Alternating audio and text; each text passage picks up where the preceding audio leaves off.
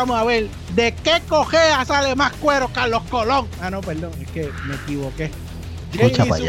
aquí otro episodio más del Club Deportivo Podcast. Y así venía yo, mira, con el puño vendado, con el puño vendado, porque la semana pasada aquí, ay padre, viendo ese episodio, yo decía, ¿qué, qué carajo es? Bueno, pero, pero, pero, mi error fue que dije, vengo con todas hoy a dar y se me huyeron. Ah, pues yo. No, él no se huyó, no diga eso. saludos, saludos a todos. Maldita eh. sea. Mano, yo llevaba todo el día bien motivado esperando a llegar a la noche a grabar porque yo, o sea, yo dije, hoy va a haber sangre, esto va a ser bien espectacular. y no, pa, tú sabes cómo yo soy, yo soy el, como te digo, el estandarte de la, de la, tú sabes, de la humildad. Y yo aquí humilde, aquí sentado, yo digo, yo voy a ver lo que pasa. Tú sabes, yo voy a ser el mediador, yo no me voy a meterle en esta lucha. Y Luisito se huyó. Sí, no, no, para mí que tú eras el que la escuela, el que decía, ah, te tumbó la pajita, ah, tú eres, el agitador. Yo, ah, diablo, pero tú, esos son los comentarios, por eso es que tú a veces no estás en este podcast. pero me equivoco. Si te equivocas, amigo, yo soy un tipo tranquilo. Que yo no tenga corazón no significa que sea un tipo tranquilo. Bueno, estamos vacilando, Luisito, pero me debes, me debes, me debes. Así que. Yo quería, tú sabes que yo quería que él estuviera aquí. Yo quería ver cómo le iba a justificar los zombies de mierda. Diablo. Vamos a hablar de eso ahora, pero eh, yo venía concentrado en la columna que él escribió en sdpodcast.com porque plug barato. si ah, usted no ha entrado a sdpodcast.com, tiene que entrar rápidamente porque le hemos dado un overhaul al podcast, a la página del podcast. Y explico yo también en la nota, en la, en la página, que eh, en algún momento estábamos tratando como de ser de noticias y toda la cuestión, pero, pero la realidad es que hay varias cosas. Número uno, que hay un montón de supuestas noticias, entre comillas, que salen y la realidad es que no son noticias, son rumores o son clickbait. Y usted sabe como nosotros pensamos aquí en ese de podcast de los rumores y los clickbait. Eh, bueno, hay otros sitios online que hablan de lucha libre que este, les gusta hacer eso para tener más, más views y más. Nosotros no estamos aquí para eso. Solo somos gente seria y hablamos con la verdad. Entonces decidimos, para hacerlo un poco más fácil en nosotros y ustedes, porque noticias y, y, chip plug y toda esa vaina y... eso lo hace cualquiera. Eso lo hace cualquiera y usted lo va a ver. Mayormente cuando publicamos yo ustedes lo había visto. Así que vamos a concentrar la página en episodios. Por supuesto, los episodios del podcast van a estar ahí, pero pues yo, porque si no están ahí, benditos. Imagínate. Eh, pero aparte de eso, vamos a estar publicando semanalmente blogs de sus tres panas de lucha de mira ahí, de SD Podcast, eh, donde vamos a estar hablando de diferentes temas y esta semana ya comenzamos. Eh, probablemente lo que queremos hacer, la idea es tener un podcast semanal por cada uno de nosotros. Bueno, un eh, podcast semanal por cada uno es difícil, será una columna. No, perdóname, una columna por cada uno. Ve, por eso es que tú estás aquí, tú completas mis oraciones, mi amor. Un, un, blog de cada uno semanal para que ustedes tengan contenido para, para ¿verdad? leer nuestras opiniones sobre diferentes temas por supuesto, yo publiqué uno eh, donde se titula Los Young Box te tienen donde quieren. Y yo sé, yo sé que por el área de Chile están de acuerdo conmigo completamente. también, escucha para eh, también el señor Luisito publicó ahí una comparativa entre Roman Reigns y Omega, que eso era lo que yo venía a darle en la cabeza, pero, verdad, vamos a tener que darle un rain check a esa discusión. Y acabo de publicar hace unos minutos atrás el primero también de esta nueva etapa del señor Peyot, hablando de Bray Wyatt y lo encontré muy interesante, Peyot. Sí, eh, habla básicamente de Bray Wyatt, dónde estaba, dónde está y hacia dónde va. Eh, como yo lo veo, esto no tiene que ver nada, aquí no hay rumores, aquí yo simplemente, como yo lo buquearía, eh, es básicamente en su regreso, pero habla un poquito de lo que ha pasado con él y, hacia dónde, ¿sabes? Dónde está ahora mismo. para mí, para mí me, me, entretuvo mucho escribir esto porque, tú sabes, sentí que Mano, todavía para mí ese personaje tiene mucho para dar, pero si usted quiere ver por dónde yo veo la idea, eh, tiene que entrar a sdpodcast.com y buscar el blog, está bastante interesante. Muy bien, estoy completamente de acuerdo. Eh, pues sí, pues Luisito tuvo una situación familiar, así que lo esperaré la semana próxima para, darle, este. para darle la que se escapó de hoy. Ay, Jay dice huyó, ya se, tiene miedo, mano. Este bueno, bueno, pero eh, ¿qué tal te parece? Eh, y de hecho, otra de las cosas, Peyot, que vamos a estar haciendo en la página es que vamos a publicar más o menos un, pequeño repaso de lo que haya pasado específicamente en SmackDown. Ah, eso viene pronto, sí, exacto. Raw, uh, NXT y Dynamite. Eh, para que entonces ya eso esté en, en, la página y nos concentremos nosotros ya en el podcast que está evolucionando en algunos otros temas que de la semana de la lucha libre. Y así pues vamos a darle un poquito una evolución al, al podcast, ¿verdad? Vamos a ir, porque no podemos quedarnos estáticos. Cuando uno se queda estático, ahí es que todo se va a la ñonga. Así y, además de eso, además de eso también, eh, bueno, a las personas que nos escuchan, si usted tiene algún tema que usted quiera que nosotros hablemos, usted solamente nos tira un mensaje y, nos dice, mira, nos gustaría que alguien escribiera una columna acerca de esto. Eh, sé que el Jagger siempre tiene pues, unos requests bastante interesantes. So, por ahí, si usted tiene algún request de algo, usted nos deja saber y básicamente nosotros este, trataremos de acomodar sus requests a la medida que sea posible, pero siempre van a ser temas diferentes no necesariamente tiene que ser del presente, puede ser también del pasado, puede ser de cómo vemos a las diferentes compañías o luchadores. Hay tanto, tanta tela para cortar en, en cuanto a, blogs que, va a ser bien interesante. Creo que van a ser muy buenos temas y esos temas después los podemos discutir en dónde va. En el Discord de ese podcast donde todo ocurre. Y si usted no está ahí, usted está atrás. Así mismo es. Pero eh, habiendo ya dicho los anuncios pertinentes para esta semana sobre específicamente lo que está pasando con nuestra página, eh, pues vamos a entrar ya de lleno. Eh, sí que tenemos, tenemos unas cosas que discutir para esta semana. No voy a entrar en SmackDown, Peyot, porque la realidad es que después de SmackDown vino WrestleMania Backlash 2021. Y tampoco voy a entrar a realmente una discusión profunda sobre lo que pasó en esa, no sé cómo llamarlo. Ese eh, evento especial. Ese evento, ¿verdad? Porque quiero ser lo sí, fue un evento, fue un, evento. Un evento.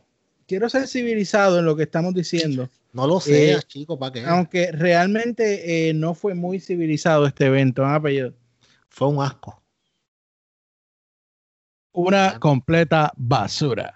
No, tú sabes que, vamos, eso no es verdad en verdad el evento no fue una basura, hubieron buenas luchas. O sea, eh, creo que la lucha de Cesaro con Reigns fue excelente. Eh, hubieron un par de luchas buenas, se hizo historia, Rey Misterio junto a Dominic ganan el campeonato. Se sabía que iba a pasar, WWE lo estaba telegrafiando hace semanas. Eso no fue una sorpresa que eso pasara.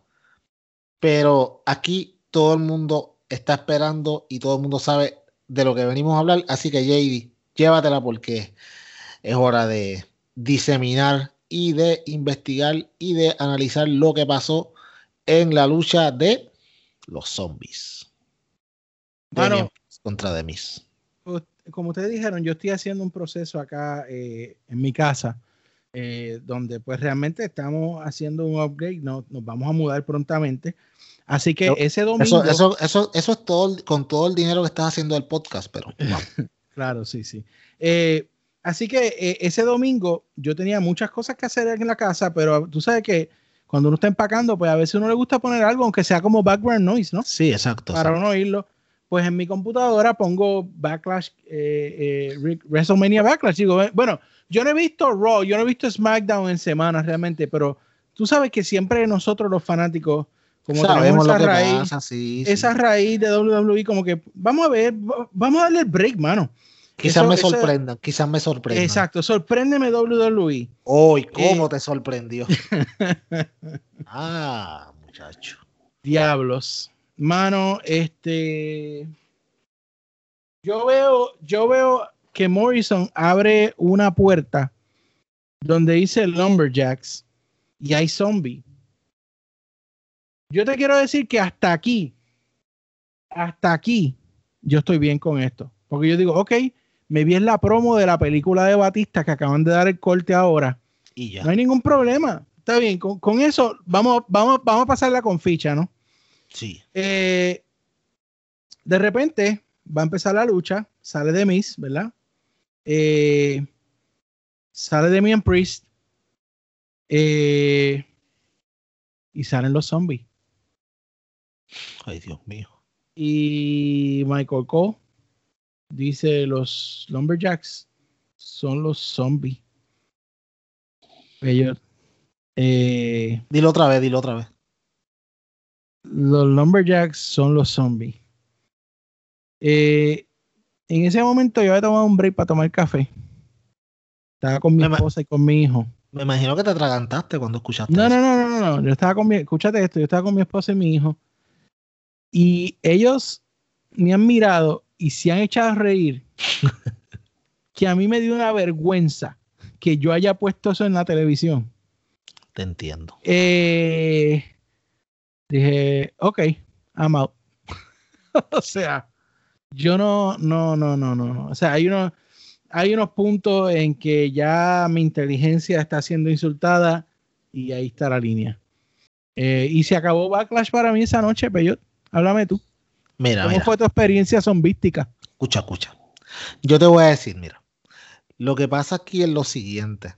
Lo que pasa aquí es que todos nosotros sabemos que la lucha libre tiene resultados predeterminados. Lo sabemos.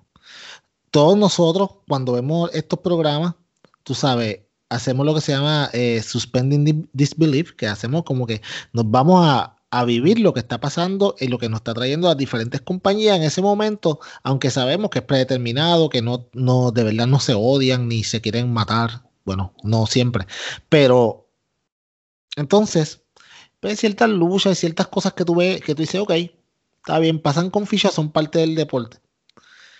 Cuando tú pones zombies, o sea, escuchen lo que yo voy a decir de nuevo. Cuando tú pones zombies como lumberjacks, e insultar a la inteligencia es poquito. Primero que nada, nosotros estamos, como dije ahorita, eh, suspending disbelief. Eh, vamos, vamos a creérnosla. Ok. Los JD dijo ahorita, yo lo dije que repitiera, los lumberjacks eran los zombies. Se supone que los zombies son undead, que no están, o sea, están en estado catatónico, ni, ni vivos ni muertos, ¿correcto, JD? Sí. Ellos depende no- de- depende de si es, si es Romero, si es Walking Dead, no, no sé. Sí, ok, pero vamos, olvídate. Sigue, sígueme la corriente, chico. Dale, dale, sí, sí, Peyot. sí. Ah, qué lindo. Mira, ok, se supone que están en un estado que no están ni vivos ni muertos. Y yo he visto muchos zombies en mi vida y nunca he visto unos zombies que sepan que sepan llegar a un estadio de lucha libre, que paguen la entrada o entren por la parte de atrás, eh, le indiquen, sí, zombies por aquí al cuarto de los Lumberjacks, abran la puerta, se encierren y digan, vamos a esperar hasta que la cámara esté para entonces que nos vean, ¿verdad? Vamos, digamos que alguien los encerró ahí, no sé quién fue, quizás fue Bad Y, Bunny. y- y no, y, y no se trepen en el ring. Quédense No, alrededor. espérate, espérate, amigo, no llegues allá. ¿Verdad? Ve, Hace su entrada de Miss y el, arquero infame Damian Priest. ¿Verdad? Están en cuadrilátero. Salen los zombies. Los zombies rodean al cuadrilátero. Nunca se comen a nadie. O sea, ellos están, ellos están haciendo su trabajo de lumberjacks. ¿Cómo los zombies saben hacer su trabajo de lumberjacks? Si los zombies se quieren comer a alguien, eh, ¿no procederían a tratar de entrar al ring a comerse los luchadores? No. Ellos hacen su trabajo de lumberjacks. Los acaba- camarógrafos. Ah, ah, los camarógrafos. Se acaba la lucha, amigo. Se acaba la lucha. Ellos esperan que se acabe la lucha. Ven que Damian Priest cuenta 1, 2 y 3 y gana. Entonces, ellos proceden a comerse a The Miz y a Morrison. Me escuchaste bien, ¿verdad? Proceden a comerse a The Miz y Morrison. ¿Esto significa que Marisa es viuda ahora? Mano. Ok. Lo que yo acabo de narrarle es la idiotez más grande que usted se puede imaginar. Pero esto pasó. Esto pasó en mi televisión. Y entonces, el, creo que fue el lunes o martes. Creo que fue el, no, martes. Eh, The New York Post publica una columna que dicen que lo de los zombies de WWE ha sido lo más bajo que ellos han visto en toda la vida de la WWE y que representa, tú sabes, el estado más triste de esta compañía desde su, desde, su fundación. lo cual es completamente correcto.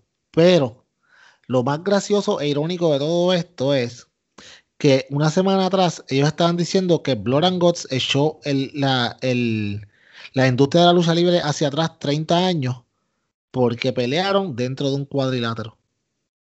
Eh, dentro, de dos, cuadriláteros y dos jaulas y sangraron. Eso echó la lucha atrás 30 años. Ok, JD, yo te voy a hacer una pregunta y te paso el micrófono para que tú me contestes.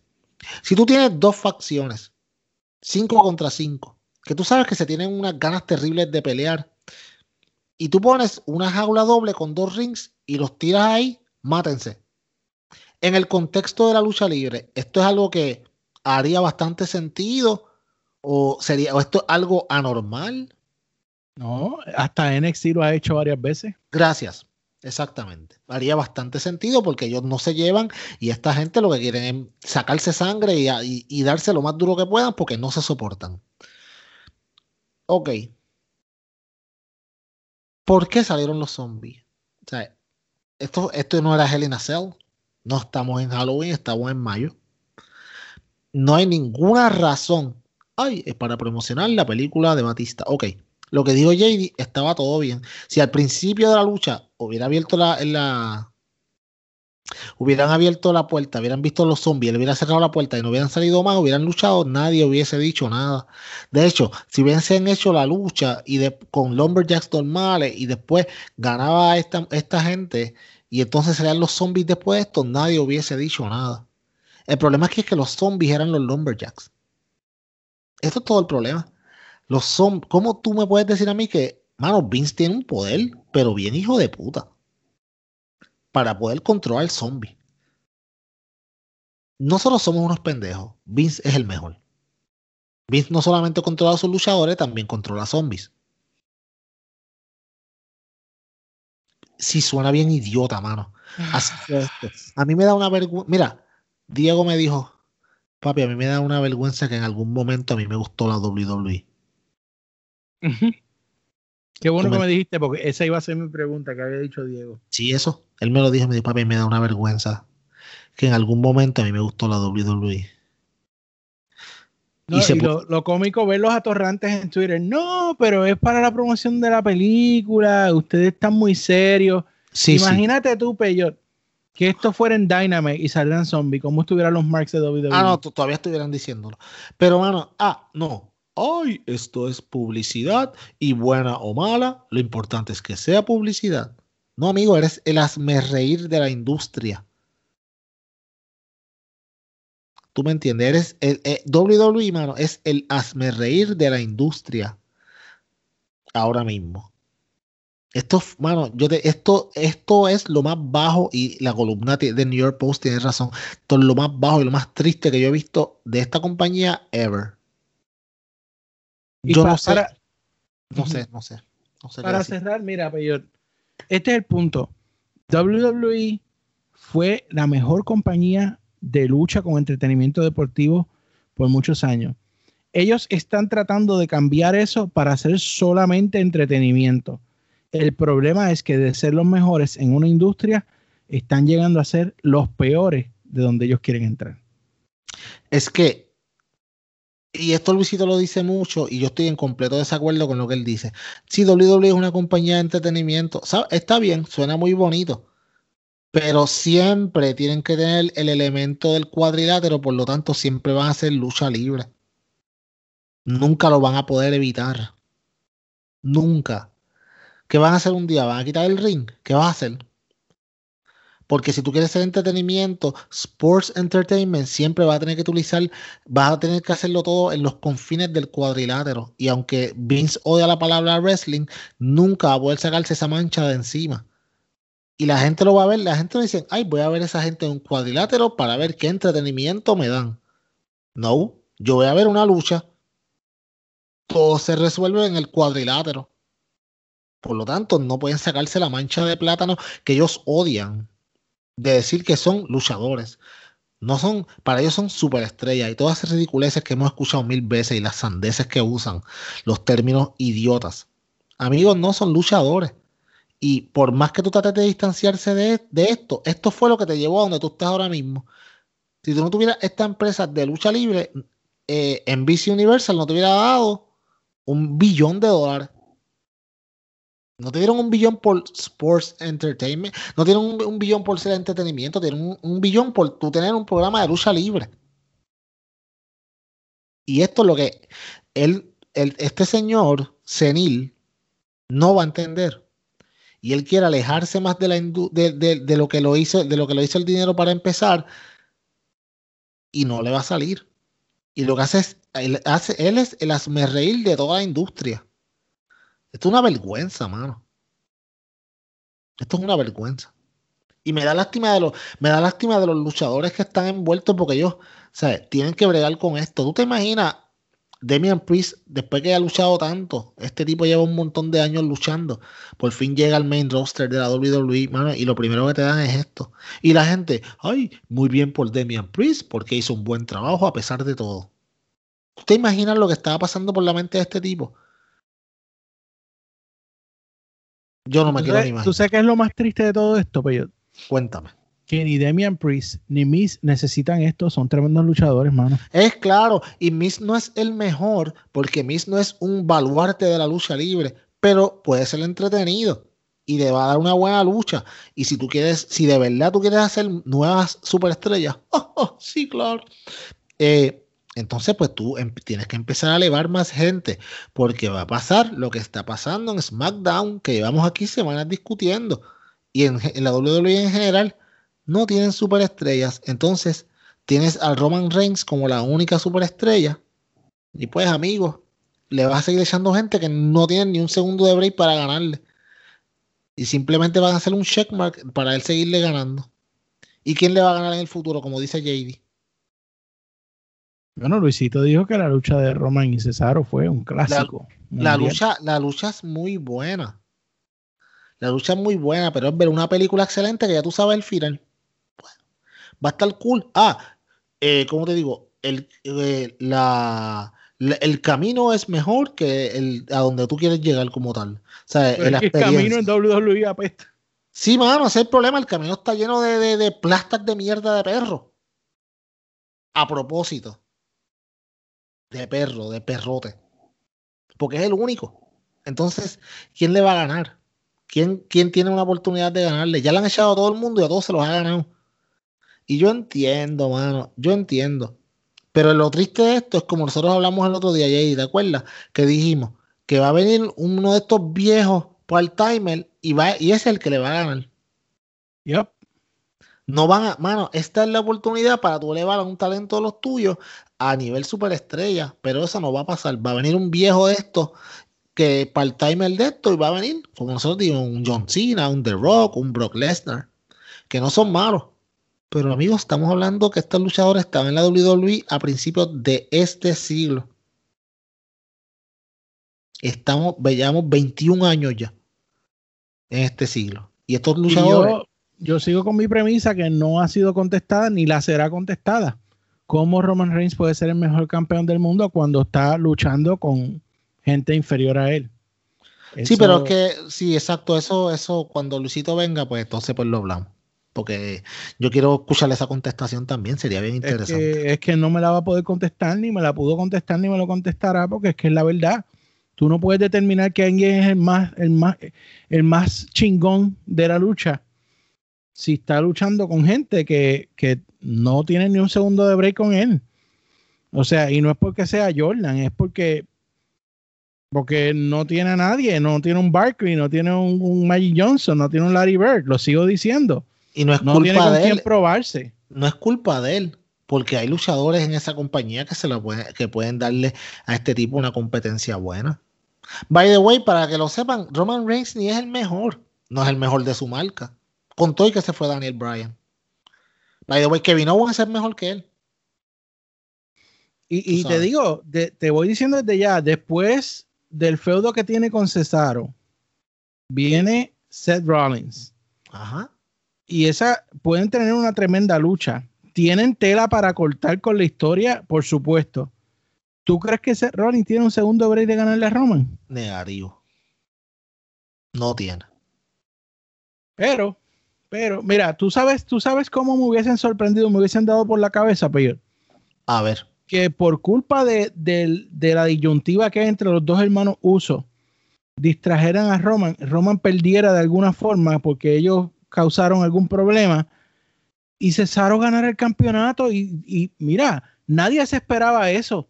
Y no es que tiene que ser Cesaro un long term, tú le puedes dar a Cesaro un campeonato por un periodo de prueba hasta Survivor Series. Que tú le des a, a- a Roman hasta, hasta SummerSlam para resolver el problema con los dos usos, poner la familia en orden y que diga en Survivor Series, ok, ahora voy por lo que es mío y tengo otra lucha con Cesaro. Pero así tú, le, tú sorprendes a todo el mundo, le das una pérdida a Roman sin que lo afecte en su estatus, le das un tryout a Cesaro como campeón a ver qué recepción tiene y ya en Survivor Series se lo das a Roman otra vez para que tenga la corrida WrestleMania, que es lo que todo el mundo sabe que va a pasar. ¿Qué tú crees? Eso no estaba tan mal, coño. Es- eso no está mal, pero lo- los defensores de Roman van a decir, es que eso debilita su personaje. Ah, No, amigo, no hay nadie invencible. ¿Se Alguien, yo me imagino los fanáticos viejos de la WWE, ¿se acuerdan eh, del 2002 al 2005 y del- entre el 2002 y el 2005, no, perdón, 2003 al 2005 por ahí, el reinado del terror de Triple H, cuando nadie le ganaba ever y él era el campeón y nadie le ganaba. Mano, no. Esto no es así, esto no es entretenido, porque tienes que tener, exacto, tienes que tener lo que dice JD. Digamos que, mira, vin- vino Cesaro y le ganó por la interrupción de lo que pasó acá. Eso es algo bastante normal en la lucha libre, mano, pero es interesante porque tienes a alguien diferente como campeón. ¿Tú me entiendes? Tienes que darle un break a otra persona porque todos sabemos que Roman Reigns es el jefe de la tribu, el, el perrote y todas esas idioteces que dicen de él. Y está bien. Tú sabes, por mucho el luchador más famoso de SmackDown. Pero es el único. Está en un nivel que nadie le llega. Entonces, como tú dijiste la otra vez, todo, todo, todo gran campeón tiene que tener un gran retador. Porque si no, no eres un gran campeón, eres un campeón. Y ya. Si no tienes un gran retador, no tienes, tienes que tener un antagonista. ¿Sabes? Como dijimos la otra vez, Stone Cold con, tenía a The Rock y después, obviamente, tenía eventualmente a lo que fue Vince McMahon, que era, tú sabes, el, personaje de, Stone Cold se desarrolla en- a su plenitud cuando tuvo la rivalidad con Vince, que ni eran por el campeonato. Eran simplemente que estas dos, estos dos personajes no se llevaban y eran antagonistas. Tú sabes.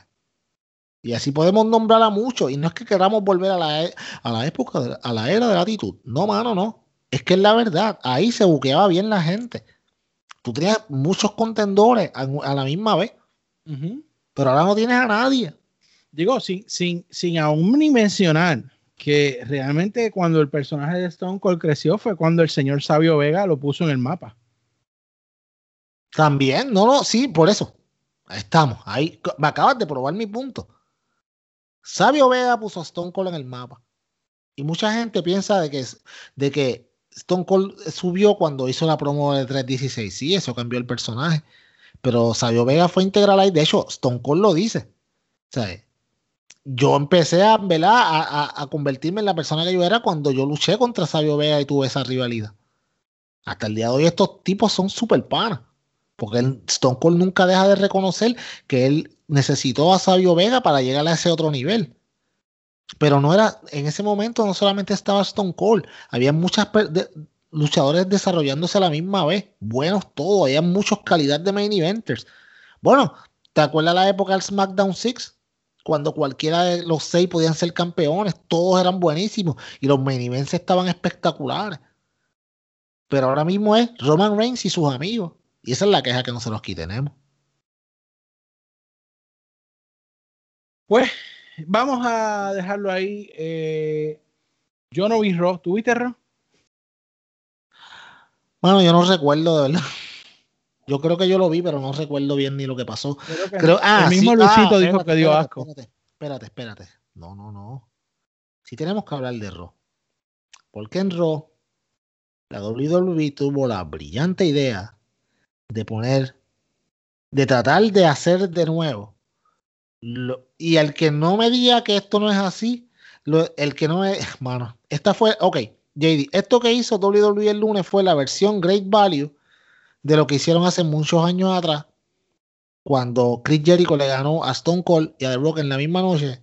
Pues entonces, Kofi Kingston le ganó a este a Randy Orton y le ganó a Bobby Lashley en la misma noche. Esa es la versión Wish de esa situación. Mano, ¿por qué tú vas a... Esto es lo contrario. ¿Cómo tú vas a planchar a Kofi Kingston planchar a Lashley? Ay, con la intervención de, de Drew McIntyre. Ok. Pero, ¿qué sentido tiene eso? Tú sabes, ay, que Lashley lo va a destruir. No shit. Kofi no tiene credibilidad. La credibilidad de Kofi se fue al piso cuando Brock Lesnar le ganó en 7 segundos. Tuvo que necesitar ayuda para poder ganarle. ¿Me entiendes? Que, ay, mano. Dios. De la manga booking. No entiendo, mano. Y entonces, eso es lo que yo quisiera, porque si tú dijeras, ok, este booking es lógico por esto, esto y lo otro. Pero todos sabemos que Lashley, su reinado le va a durar hasta que, hasta, hasta que Drew McIntyre lo coja. Y después Drew va entonces en una, en una rivalidad contra Jinder Mahal que regresó. ¿Cómo ¿Sabes? Como hace el, como hace el gift. Eh, shut up and take my money. Yo quiero ver tanto a Drew McIntyre contra Jinder Mahal. Estoy ready para pagar Peacock. El Grey Maharraja. Que no es que sea malo, pero tú lo buqueaste por años como un joke y ahora tú me dices que de momento regresa y ahora es, tú sabes, un verdadero retado la Drew McIntyre, que también lo estás buqueando como basura. Falta, que completen la, trilogía y traigan a Heath Ledger también. Mm, sería, él, él, volvería. Bueno, ya está con Impact, son, pues.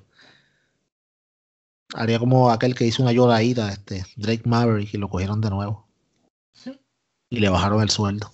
Vamos a seguir. Ah, ese es WWE. Eh, no, no, papi, se te olvidó NXT. Pero, este. pero, pero, ok. NXT. Sí, sí Bronson Reed eh, ganó, el, ganó el campeonato Norteamérica, le ganó a, a este muchacho, a, a Gargano, Johnny Gargano. Dicen que fue una gran lucha, fue en las aulas, estuvo bastante buena.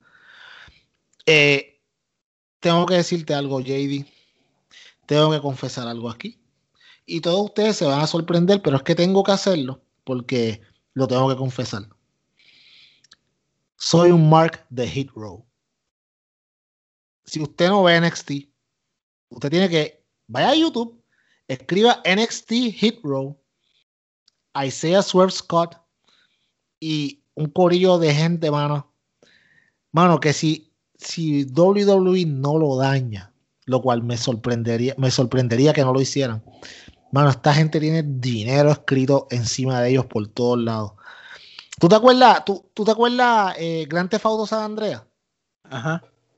¿Tú te acuerdas que, es, eh, que estaban las morenas y todos son, eh, y todos estos, estos negros, y yo puedo decir negro porque yo soy negro, todos estos negros que hablan así, papi, como el hood, pero el hood terriblemente, o sea, que son cafres, así, pero que son a la misma vez son que, pelean y te rompen la cara. Ajá.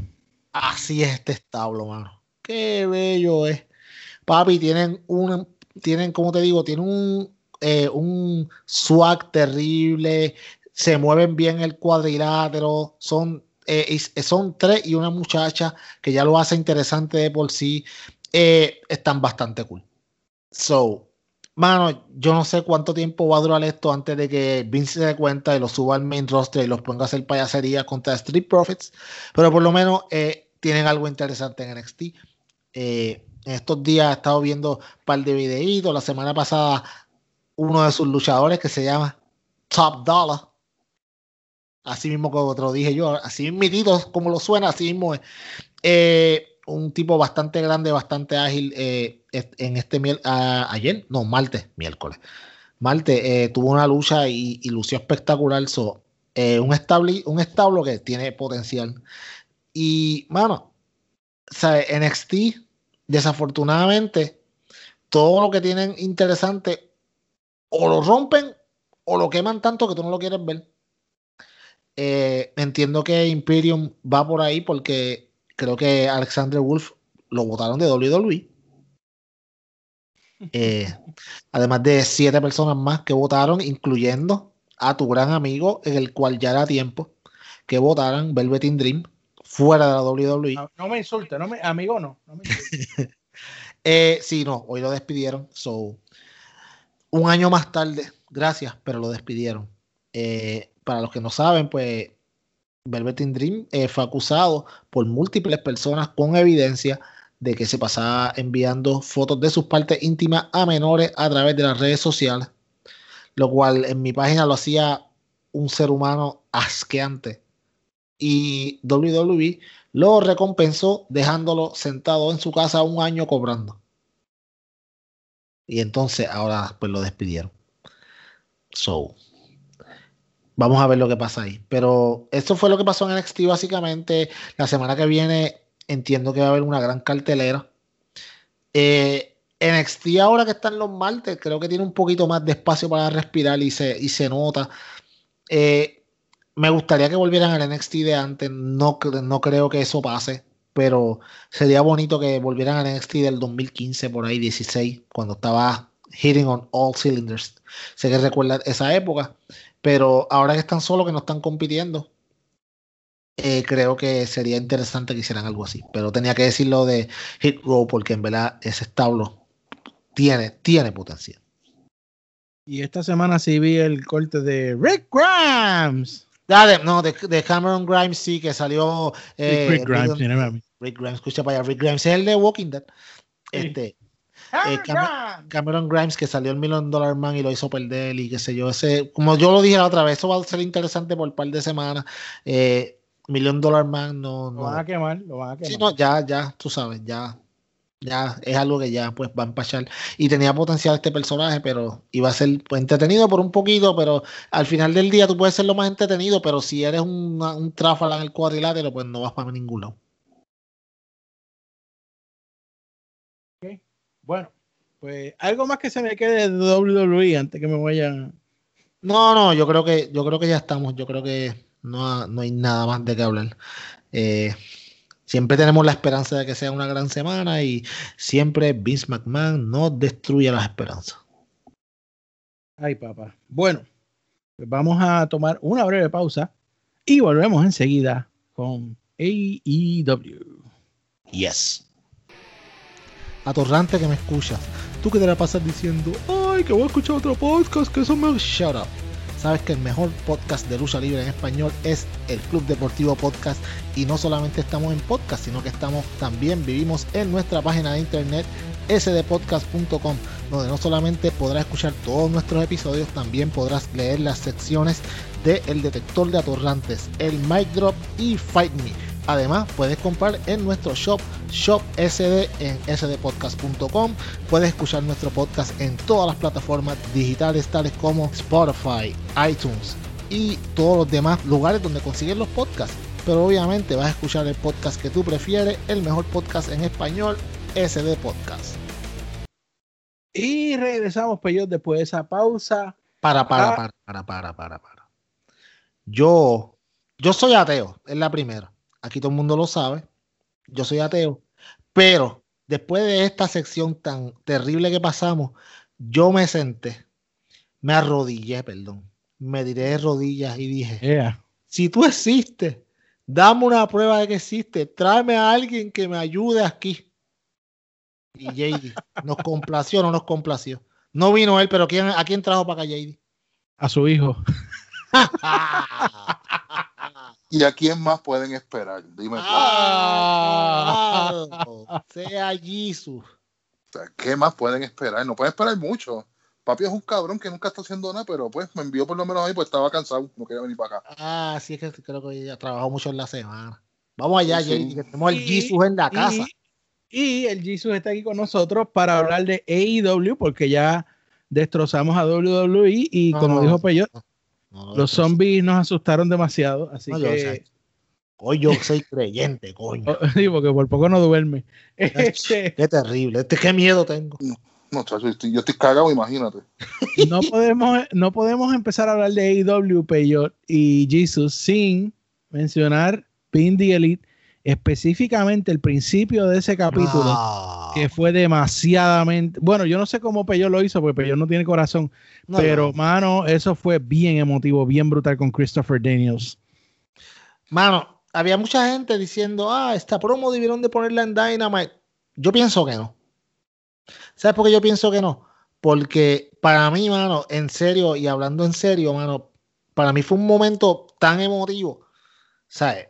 Que yo, yo creo que si la ponían en Dynamite le iba a quitar un poquito de, de lo emotivo que fue y al ponerlo en, en B&D Elite siempre va a estar ahí para el que lo quiera ver, mano. Fue, en verdad, Christopher Daniels no tiró una promo, mano. Yo creo que básicamente el tipo, mano, abrió su corazón y dijo lo que tenía y fue fuera de kayfabe completamente.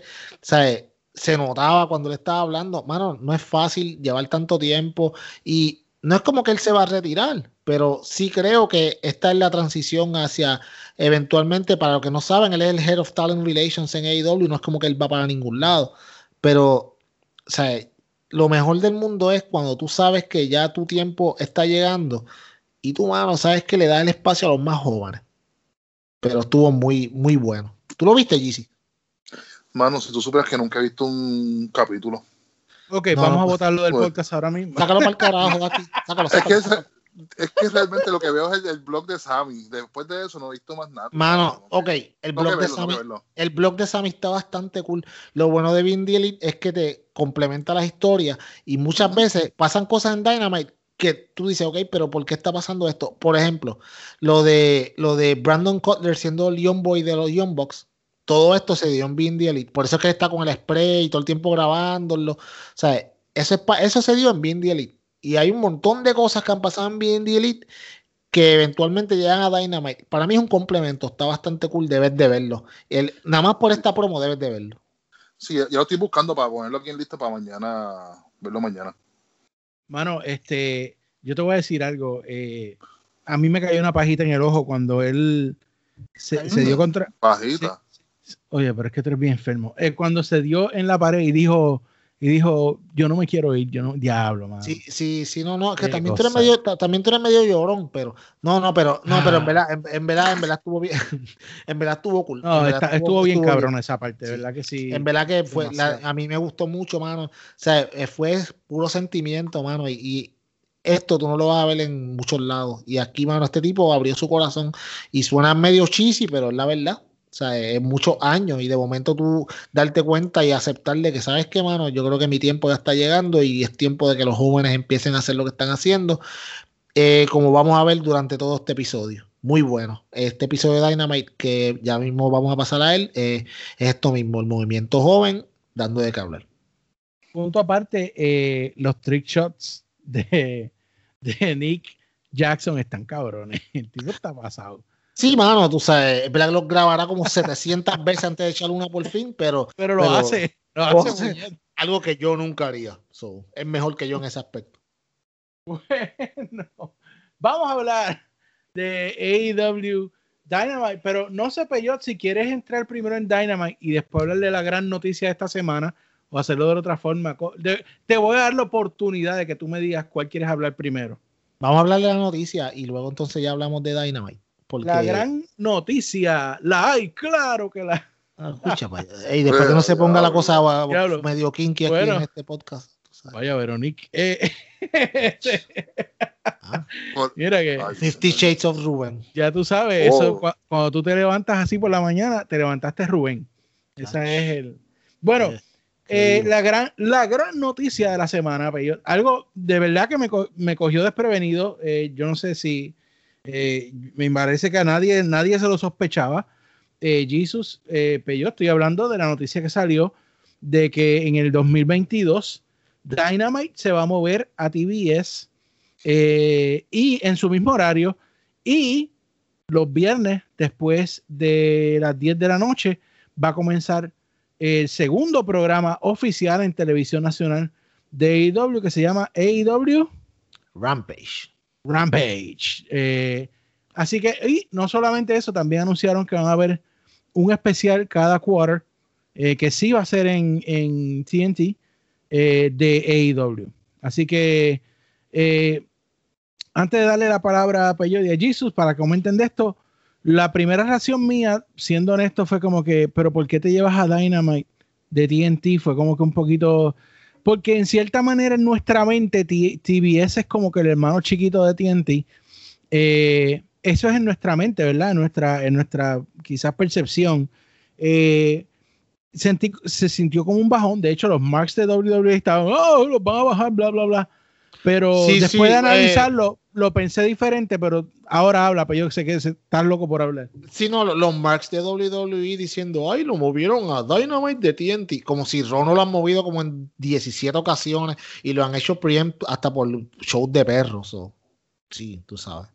El flagship show de la WWE. Anyways, mira, eh, como te digo, este movimiento es muy bueno para AEW. Mucha gente dirá, ay, se van de TNT, que sí, qué sé yo. Mira, mano. Ahora mismo el próximo, el próximo Dynamite no va a ser miércoles, va a ser viernes, eh, porque hay los playoffs de la NBA. Ahora TNT también compró los derechos de hockey en Estados Unidos, de la NHL. También entonces van a haber mucho preemption, mover, mover a Dynamite de su fecha, de su hora original los miércoles a las 9 a diferentes horarios mucha gente está diciendo, ay, los movieron a TBS, es el principio del fin. No, amigos, al contrario, porque ahora ellos tienen su casa donde no los van a mover en ningún momento, donde vas a tener siempre a Dynamite, va a ser a la misma hora, y en todos los sistemas de cable que tienen TNT, tienen TBS. eso no va a ser un problema. De hecho, TBS está en un millón de casas más que lo que está TNT. So, es un millón de personas más a las que potencialmente pueden llegar. Otra cosa, AEW no se va de TNT porque van a tener cuatro especiales cada año, que me imagino que serán como Blood and Gods, Winter is Coming, cosas así. O sea, especial, eh, programas especiales de Dynamite que van a ser una vez cada quarter. Sumándole esto a, a los programas, a los cuatro pay-per-views, vamos a tener ocho eventos especiales al año, lo cual yo creo que está bien ¿Por qué? Porque al añadir este segundo show, AEW va a tener cuatro shows. Va a tener, va a tener lucha los lunes, va a tener lucha los martes, va a tener lucha los miércoles, va a tener lucha los viernes. Y ahora mismo, en este mundo en donde estamos viviendo en el 2021, el contenido es rey. Y si tú tienes mucho contenido, tú puedes generar mucho dinero. No solamente esta movida es buena por eso, a AEW le pagan en exceso de 10 millones anuales. No sabemos cuánto es la cifra, eh, la cifra exacta, pero sí sabemos que es más de 10 millones de dólares por encima de lo que ya le estaban dando. Simplemente por, como es, como yo le dije aquella vez a JD a Luisito, toma un chequecito por tus problemas, por moverte de una estación a otra, y le van a seguir, y le dieron esto. Este dinero es bien importante, ¿por qué? Porque AEW puede firmar más personas, puede invertirlo en, producción para el segundo show, puede invertirlo en gráficas, puede invertirlo en equipo y puede invertirlo en sus propios luchadores. Hay muchas formas de invertirlo. No solamente esto, y finalmente, JD, esto hace que Dynamite no sea un programa que tiene tanto empaquetado en un solo programa porque es el único que hay. Ahora viene Rampage, pueden mover algunas de estas historias a, esta otra hora. Que by the way, no va a ser un Dynamite Junior, va a ser otro programa como Royce SmackDown, que son así marcas principales. Lo único que, que Rampage va a ser una hora. Entonces tienes eh, AEW Dark y Elevation, que esto va a cambiar el formato de ahora mismo de, una hora, hora y media. No va a ser así cuando, porque ahora mismo es así porque por lo de la pandemia. Cuando se acabe la pandemia, que esto tienen que grabarlo junto con los shows en vivos, pues entonces no pueden grabarte 17, 18 luchas. Te pueden, quizás te pueden grabar 4 o 5 por cada vez que, estén, que ellos estén grabando. Todo esto te cambia esto, pero lo importante es que le da oportunidades a otros luchadores y algo que para mí yo entiendo que va a ser algo que va a pasar es que AEW entonces puede introducir su próximo campeonato, que va a ser el campeonato de trío, que todo el mundo sabe que eso viene por ahí. Y entonces ya tiene otro campeonato por los cuales los luchadores pueden tratar de ostentar. So, creo que es positivo para todo el mundo. Eh, no atorrante. No va a cambiar el campeonato de TNT al TBS Championship. ¿Sabes? Ellos siguen en TNT, TNT es parte de Warner Media y usted, y se lo decimos aquí primero porque aquellos van a después decir, ah, primero que nadie, nadie lo tiene. Todo esto que está haciendo Tony Khan, que es un, acaba de demostrar que es un tipo brillante porque en menos de dos años ya consiguió dos upgrades de su contrato original. Eh, todo esto lo están haciendo porque eventualmente AEW quiere tener lo que, lo que en un momento fue el WWE Network, entonces debe ser AEW Network o algo similar. Y ellos tienen muchas, como te digo, muchas herramientas con, al estar bajo la sombrilla de Warner Media, porque Warner Media tiene un montón de compañías de medios que pueden utilizar para dar un servicio similar. So, muy bueno para AEW, creo que es una gran opción y Tony Khan demuestra que es una bestia negociando porque papi está esos, esos 100 millones que su papá le dio originalmente ya, lo, ya, los, ya los ha convertido como casi en 300 fácilmente. Y eh, de, de, ¿cómo te digo? De haber eh, eh, sido otro programa más en TNT, ahora ellos van a ser la estrella de TBS. Eso es otra cosa también. Ellos van a ser la estrella, van a ser el programa, el flagship show en esa emisora. No los van a tener que cambiar de hora. Sí, mano, TNT obviamente es una estación más premium dentro de Warner Media, pero a la misma vez TNT está bien cargada. Tiene NBA, ahora va a tener NHL, ¿sabes? Y diferentes cosas que ellos dan. Entonces, tú no quieres que te estén moviendo tu programa cada rato porque tu público va a estar, tiene que estar, como quien dice por ahí, corriendo detrás de ti para cada vez que te muevan. Tú quieres consistencia. Y tú vas a ser el rey de TBS. By the way, mano, eh, la lucha libre en TBS hace 20, 30 años atrás, TBS eh, era la, casa de WCW Thunder.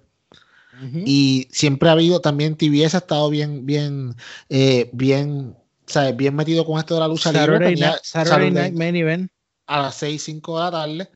Que yo pienso que eventualmente eh, AW Rampage va a ser va a terminar en ese horario. Es un horario perfecto. Eh, puede ser el leading para, para los pay-per-view de los sábados, puede ser leading también para UFC. La gente puede estar viendo esto desde temprano. So, no dudes que por ahí se vayan, pero bien por AEW, bien por Tony Khan, me alegro por ellos. Esta gente sigue, mano, como te digo, haciendo todas las movidas correctas y van para arriba como la espuma. Y los changuitos fans de WWE están llorando. Que eso no hay mejor. Para mí no hay nada mejor que las lágrimas de esos atorrantes. Muy bien. Eh, Jesus, algo te pregunto, ¿tú tienes TBS? Este, yo creo que sí. honestamente, no sé. Lo que verificar el sistema mío de cable si lo tengo. Pues yo creo que sí, porque. ¿Qué sistema de cable tú tienes? Watch ATT, que eso es ah, Warner Media. Ah, pues, sí, pues lo tiene. Debo tenerlo. Sí, que a mí, por, ese caso, a mí no me afecta. A mí el miedito era, era como que el cambio.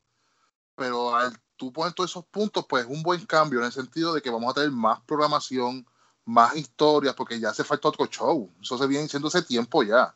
El Dynamite se está quedando corto porque hay buenas historias. Aparte, te metes el Bean Delete, te meten las historias por fuera es verdad que tienes Elevation, tienes Dark, pero eso, eso de esto, esos programas son para, para elevarlos, para llevarlo a main roster. Y ya por lo menos con este cambio, un programa más, va a ser un palo brutal. O sea, va a ser un palo brutal. Y entonces, como el otro punto, están en TBS, el hermano pequeño de TNT. Y ahí no te van a mover, sabes que tienes tu horario fijo, vas a estar ahí. Y sencillamente Tony Khan es la bestia de los negocios. Sí, mano. No hay, más nada que buscar. O sea, el tipo, Y la cuestión con su cara de, de nerd, con su ñeñeñe, qué sé yo, está bien, que me cambie, está bien, pues dame tanto esto, dame esto, ah, pues toma. Se reportó que fue una cifra de 8 dígitos, o sea, de más de, más de 10 millones. Más de 10 millones de dólares. Y no solamente eso, y también le sacó cuatro especiales en TNT. También que, eso no se contaba con eso. O sea, estamos hablando de ocho eventos especiales al año. Y ahora, al tú tener este segundo programa, más Dynamite, más Elevation y, Dark, tú tienes material para poder cubrir estos eventos especiales y pues mantienes, a, la gente entretenida durante todo el año. Tú sabes. totalmente. Es una Esa historia, ahora, ahora mismo, historias por un ejemplo, la historia de Hanman Page, que la tienen un poquito lenta ya con esto, es para que por lo menos le metan un poquito de flow y la aceleren un poco. Exacto. Que están cocinando ese tiempo, ya es como que tenemos el boom, ok, vamos a darle para abajo a la historia. Mira, tenemos tiempo. No, no te vayas tan lejos, no solamente él, eh, Tai Conti, que hace par de semanas estaba bien adelante, y entonces ahora no, la tienes que dejar, la tienes que poner un poquito más en el back burner porque tienes que bregar con lo de Shida con Britt Baker. Pero, ¿qué pasa? Si tú tienes este segundo programa, puedes mover esa historia allá y entonces no solamente, o sea, él, eh, como eh, no solamente tienes las historias corriendo en Dynamite, también este otro lado, y como no son, como no va a haber una división de los, de los, de los luchadores para diferentes marcas, todo el mundo se puede mover por todas, pues tú sabes, como dicen por ahí, va a ser cool porque tú no vas a saber quién te va a tocar y las historias pueden. ¿Tú te acuerdas, JD, cuando Roy y SmackDown estaban todos juntos y tú veías a Roy y después las mismas historias de Roy en SmackDown continuaban y eso obligaba, te obligaba a ver los dos? Pues eso es lo que yo creo que va a pasar ahora. Totalmente de acuerdo. Sí, porque entonces, eh, como divides todo, divides tiempo y te da más tiempo en tal lado, pues mira, no me dio tiempo para esta historia, vamos a ponerla ahí entonces. Exactamente. Y así se puede jugar con todo y todo el mundo contento. Y, pues, para lo de, en cuanto al campeonato TNT, yo creo que lo más lógico sería que lo llamen el Dynamite Championship. Eso es algo, eso, yo, yo no sé, yo lo dejaría como está. Tú sabes. Porque si sí, porque si van a tener eventos como quieren TNT, pueden dejarlo así. Y entonces que ese campeonato se defienda en los eventos de TNT. Eso es otra cosa que pueden hacer. Y JD, acuérdate de esto. Va a llegar un momento en que Dynamite va a volver de nuevo a TNT. Sí, en el 2023 pues, va a negociar y si Tony Khan le está sacando chavo ahora mitad de contrato ¿Tú te imaginas cuántos dinero le va a sacar cuando el año que viene, a finales del año que viene, empiezan las negociaciones para el nuevo contrato?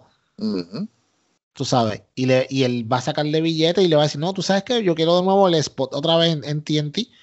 Y, esta gente le va a dar el billete y lo más seguro le den el spot. Y si no se lo dan como quiera, ¿sabes? Pueden alternar.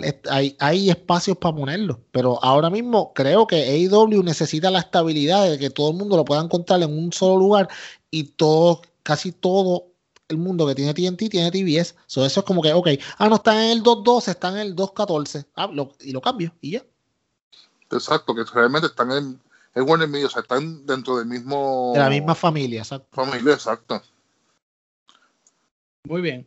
Eh, bueno, eh, hablado ese tema en particular, eh, vamos ya a entrar directamente a lo que es Dynamite para esta semana. Eh, muy interesante el episodio. Eh, a mí me parece que pero yo hablábamos aquí hace un, año atrás, Jesus también pues nos lleva escuchando desde el principio, y decíamos que Dynamite, Dynamite estaba todavía en pañales el año pasado, pero yo creo que ya es un toddler. yo creo que Escucha eh, Dynamite, Dynamite está creciendo, bro. Ah, hablando claro. Yo no sé, me pueden llamar Mark, me pueden llamar lo que ustedes quieran. I don't care. Pero la realidad es que Dynamite es un show que cuando yo lo empiezo a ver, yo no me quiero despegar del televisor. Porque es que tú no sabes qué va a pasar después. Por lo menos en mi caso, ustedes me corrigen, Jesus, te voy a dar la oportunidad para que tú hables en general. Pero este miércoles yo no encontré nada malo en el show. Mano, los anuncios nada más. Y ni eso, porque dan picture in picture.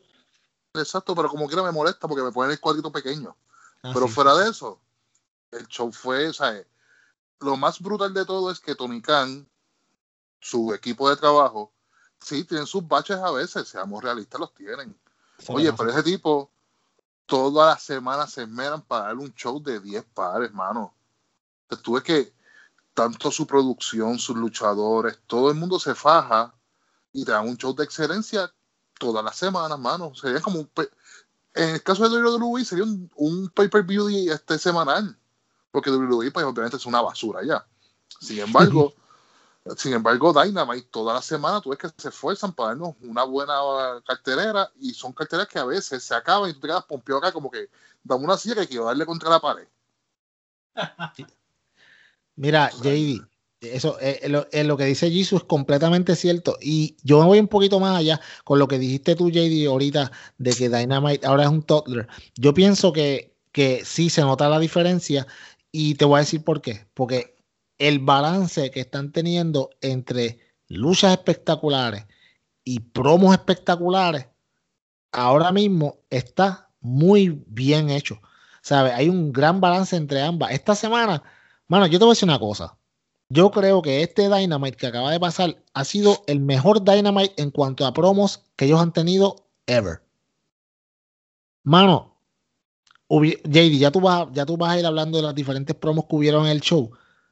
Mano, cada promo era mejor que la última. Yo decía, no puede ser, mano. Hasta que llegamos a la promo de las promos, que vamos a hablar ahorita de ella, que fue la de Miro. Pero, wow, mano, todo el mundo. Y es como dice, como dice el Jeezy.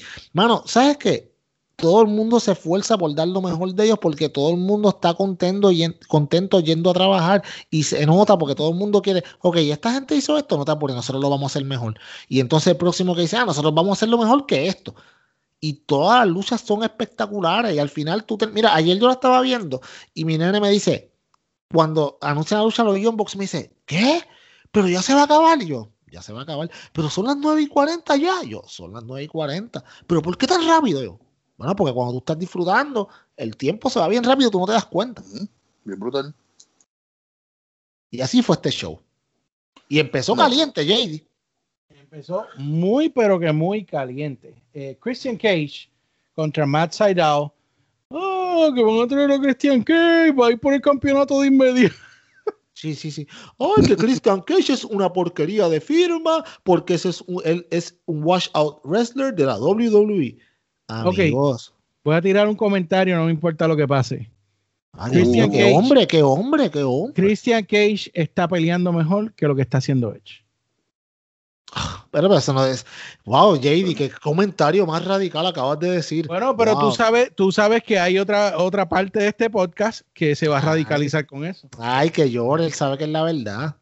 ¿Qué ha hecho Edge después de WrestleMania? Cuéntame, amigo. Coqui. Follarse a ver Phoenix. Ah, bueno. Oh.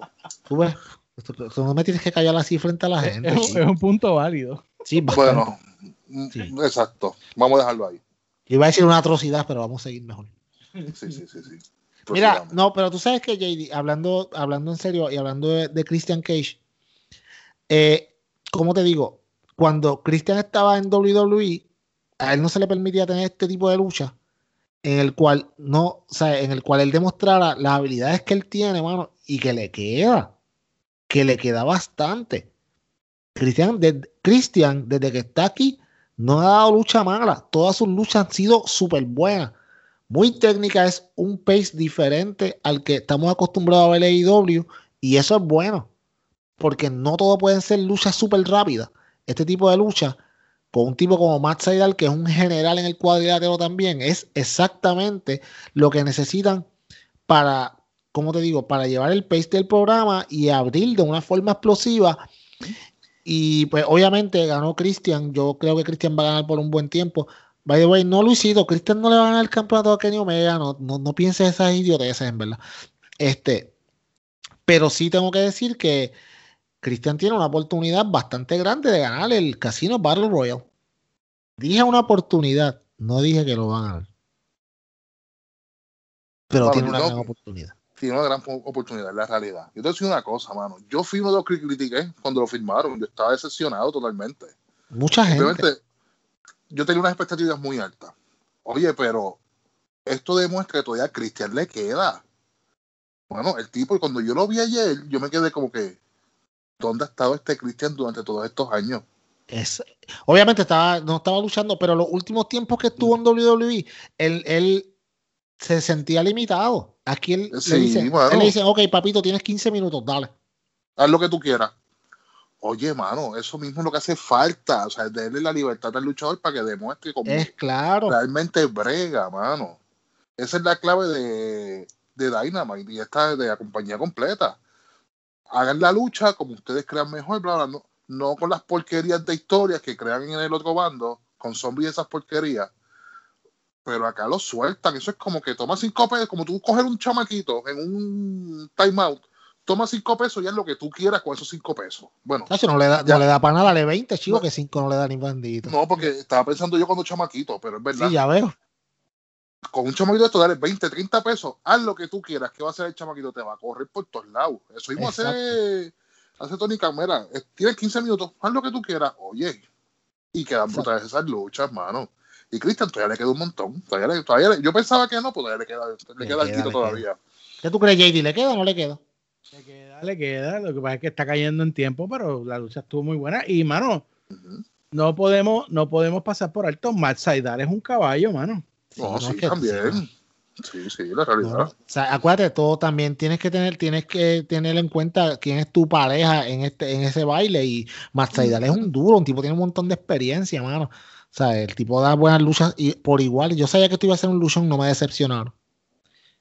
Muy bien, luego de la lucha que de hecho pues logró ganar Cage, y digo logró ganar porque no fue para nada fácil, pero ganó, ganó Cage y salió en el micrófono, en la tarima, Ricky Starks, eh, siendo una distracción para que luego viniera el grupo de eh, Taz, que yo sé que a Jesus le encanta, y atacaron por detrás a Matt Saidal y a Christian Cage, pero quien hizo el salve o trató de hacer el salve el vaquero loco, no, perdón, el vaquero. Ah, diablo. el caballote, eh, la estrella de AEW que a todos nos pone eh, en una muy buena alegría condición, el alcohólico. Diablo, el alcohólico. Adam Page. Diablo.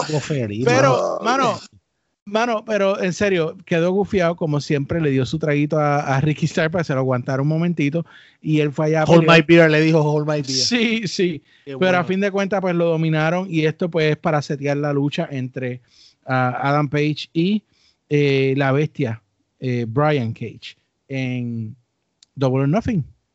Bien importante, bien importante. Lo más importante de toda esta parte al final fue que salió Ricky Starks porque Ricky Starks está lesionado, sabemos que se lesionó el cuello. Y AEW tenía la opción de guardarlo en una gaveta hasta que se mejorara y traerlo. O mantenerlo fresco en la gente de la mente. El tipo es bueno, tiene buena oratoria, tiene, tiene estilo, ¿sabe? Si, eh, sus funciones como narrador cuando la hace en, Dark la hace muy bien también. Y puede estar en la historia, no tiene que exactamente luchar, pero lo, tiene, lo mantiene en la mente de la gente y también tienes siempre la ventaja que de momento ya se va a ver recuperado y tú no lo vas a saber y va a venir un día que de la nada va a destruir a alguien y le va a decir como que yo llevo meses recuperado, estaba esperando el tiempo perfecto para, destruir a alguien y fue a ti. So, creo que muy bien que mantenga a Ricky Starks en la televisión. Este tipo, eh, yo le auguro un gran futuro, una grande estrella en AEW del futuro. So, muy bien que con esta lesión desafortunada que lo mantengan en televisión. ¿Bien algo más, Jesus, que quieres añadir? No llores, chico. Pues, pues si te, ahí, tiene un llantén ahí. Pues, mano, pues, como dijo Peyot, es una buena idea que los mantengan así, aunque estén lesionados, que se mantengan frescos, ¿verdad? Con, con este Silver, este Johnny Hongi. Sí, Johnny Hongi, exacto. Que de vez en cuando lo sale, sale con el Dark Order, esto, y eso es bueno. Estás lesionado, pero coño, sale de vez en cuando nada más para que la gente te mantenga en la mente y esté fresco. De verdad que para mí es una excelente idea. Sí, porque estar lesionado no significa que no vas a salir en la... Que, mano, si tú tienes una lesión, vamos, digamos, de, en el cuello, eso no significa que tú no puedes hablar. Pues simplemente no, no, tiene, no, no tenga, no tenga contacto físico, pero puedes hacer promo, puedes utilizar un, arma o algo para meterle un azote a alguien y pues como que hey, estoy lesionado, no me toques, no me toques. Eso es una parte que también pueden usar como parte de la historia. Exacto. Como Rebel, que lleva cuántos años con esa muleta. Muchacha, a mí una pena. Se tiene ese sobaco esa mujer. Muchacho horrible. Eh, manda, yo chequeo. Ah, perdón. Eh, tuve ese problema. bueno, pasamos, pasamos al próximo segmento, muchachos. No se me distraigan. Eh, John Moxley y Eddie Kingston contra The Acclaim. Nuestro Pero, tío mano, este, eh, René quiere un oral session. Qué no, háblame, háblame, Jesus. Viendo la promo, yo vi la promo de Dark, que me reí por montones ellos tripándose a Eddie. Brutal, yo vi el video, sí. Entonces, ese, de esto que se tira, la intro que se tiró, decir eso de René, yo me quedé como que este tipo, ¿sabes? Estos tipos son unos anormales. Saben cómo ¿cómo decirlo? Sí, saben, cómo joder con su contrincante para tirar la lírica estúpida, aunque perdieron. Sabíamos que iban a perder, pero les quedó brutal, mano. Tú sabes, rapeo y eso, pero la lucha también estuvo súper buena. O sea, los chamaquitos son unos John Cena wannabe, pero tienen un futuro ah, gigantesco por delante. Este tipo viene aquí a criticar a lo de Acclaim Luisito. ¿Qué vamos a hacer con este tipo? Vamos a mandarlo para el cielo. Mira, no, no, mira, mira, escúchame, escúchame. mira, Mira, Gizzy, la clara es que yo estaba escuchando hoy un podcast en el cual estaba eh, pues la esposa de John Moxley, René Paquet, y ella le dijeron, eh, le preguntaron que si ella sabía que esto iba a pasar ayer, y ella dijo, mira, yo sabía que iba a pasar algo con esto, pero no sabía exactamente lo que era. Ahora, cuando dijeron lo que dijeron, me quedé sorprendida porque fue un poco edgy pero más edgy fue la pelota de bofetada que le metió, que le metió John Moxley a, uno de los de Acclaim y eso me gustó más. Pero, mano, ¿cómo te digo? The Acclaim es un es una pareja que ya encontró su ritmo, ya ellos saben cómo funcionan, lo hacen súper bien de Heels y es mano, acuérdense, ahora mismo nosotros no, no tenemos el público todo el tiempo eh, para ver las reacciones del mismo y saber Acuérdate, el público determina mucho quién es quién y para dónde van. Mira, si el público, si esto, si esto de Hangman Page, vamos a usarlo de ejemplo, después de que perdió y estaba y con la historia con Ken y toda esta cosa que pasó, hubiera pasado sin público, quizás nunca lo hubiéramos tenido este, este Hangman Page que tenía esa frase de Cowboy Shirt y que el tipo estaba bien duro antes de que empezara la pandemia. ahora que vuelve el público, yo creo que va a ser un buen barómetro y eventualmente, mano, AEW no va a tener más remedio que convertir a estos chamacos en faces porque van a ponerse super over. Ellos están over, pero cuando llegue el público, mano, o sea, esta gente se va a poner tan over que van a tener que cambiarlos a faces eventualmente, pero por ahora, mano, hacen un trabajo espectacular. Yo no voy a hablar de Moxley y de Eddie Kingston porque son los duros. En verdad, eh, esa gente estos son otros que Tony Khan le dice, ok, necesitamos una promo de dos minutos en la parte de atrás de, y van a pelear con tal persona, métanle. Y ellos improvisan completamente. Tú lo notas, no hay aquí no, mano, es tan natural, no hay ningún tipo de libreto y tú lo ves. Y eso es lo que a mí me gusta de todo esto. Es, especialmente que sabemos que Moxley y esta, Moxley y Kingston contra los Young Bucks va a ser un gran luchón en Double or Nothing. Pero muy bueno lo que pasó esta noche, ayer en la noche. De verdad que fue una muy buena lucha y creo que Moxley, mano, esta carrera en pareja para mí está empezando con el pie derecho. Dímelo, JD. Muy bien, sí, y, y The Acclaim están bestiales, yo estoy completamente de acuerdo. Eh, un gran futuro para estos dos jóvenes. Eh, y me parece que Mox y Eddie van a hacer una muy buena lucha ante los mejores del mundo, los campeones en pareja. Oh, Lo que a ustedes les encanta odiar, los Young Bucks con su Jordan. Ah, perdón, ya no tienen su Jordan, ya mismo vamos a hablar de eso. Pero eh, eh, le va a dar una muy buena lucha, pero ese hecho que ellos hicieron ayer les va a costar una senda paliza de la cual no vamos a ver a Moxley por un par de meses. Así que anoten lo que lo estoy diciendo aquí hoy en mayo 21, que va a ser que va a salir este podcast del 2021. Así que, eh, bueno, eh, tuvimos una entrevista eh, de Tony Schiavone, el mejor entrevistador en el negocio, contra Ethan Page, y digo, entrevistando a Ethan Page y Scorpio Sky, hablando sobre lo que pasó con Darby Allen, Sting Hicieron, mano, eh, me encanta ver que le estén dando el tiempo a Ethan Page y Scorpio para hacer sus promos. Luego aparecieron Darby Allen con una patineta y Sting y le dieron una senda paliza. Sting puso a Scorpio en el Death Claw, que yo, yo siempre llamo chat shooter, fuck it. Es lo mismo. Ah, no, no, ey, ey, ey, ey, ey, ey, ok, ok. Para, para, para. Ahí ya Tú puedes llamar el sharpshooter todo lo que tú quieras. Pero cuando la haga, cuando Sting lo hace, tú tienes que llamarlo correctamente el Scorpion Deathlock. Y no quiero que vuelvas a hacer esto más en este podcast. ¿A tú qué te... Diablo, diablo. Anyway, esto se dio una lucha para Double or Nothing que aclararon no va a ser cinemática, va a ser con el público allí. Allí, si tú quieres ver a Sting, a ver si de verdad le mete por 20 minutos ahí. Eso va a estar complicado. Yo... Eso está complicado, pero de que puede hacerlo, puede hacerlo, pero va a estar complicado. No, yo creo que, yo creo que ustedes muchos van a quedar bastante sorprendidos. Puede ser. Acuérdate, hay, hay mil formas de esconder, hay, hay, forma, hay mil formas de esconder y protegerlo. Y estamos hablando con dos tipos como Ethan Page y Scorpio Sky que tienen mucha experiencia, tú sabes. Y acuérdate, ellos van a proteger a Sting, ellos van a protegerlo. Que si Sting va a decirle, no, no, demen con todo y va a querer con un bomb medio loco, claro que sí.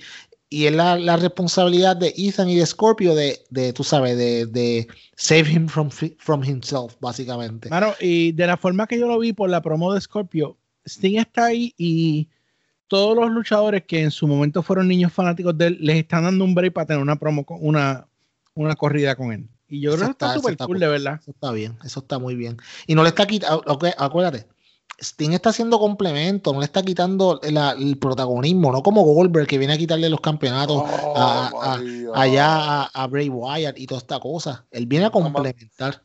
Él viene a complementar, no a matar el personaje. Exacto. Bueno, Hikaru Shida contra Rebel, not Riva, Ah, ah, con Britt ah, Baker, DMD. Ah, wow. De verdad que Rebel está bien chula. Eh, anyway, no, No, de pues verdad. Está chulista grande. Bueno. Escucha al otro. Bueno, eh, Shida le ganó a Rebel, pero luego eh, la doctora le, le dio una salsa. Le hizo, le, le- le hizo, le hizo el Le stomp hizo encima del el encima del campeonato. Me imagino que anoche estuviste poniéndole hielo en la, neve- en la, en la nariz a Shida. Le puse Eh, algo, veo. No, María, mira el otro. Ah, ¿Tú ves? ¿Tú ves? No, pero el, el hielo es algo, ¿no? Pero están, están vendiendo el feudo, por fin. eh, Shida está en el feudo.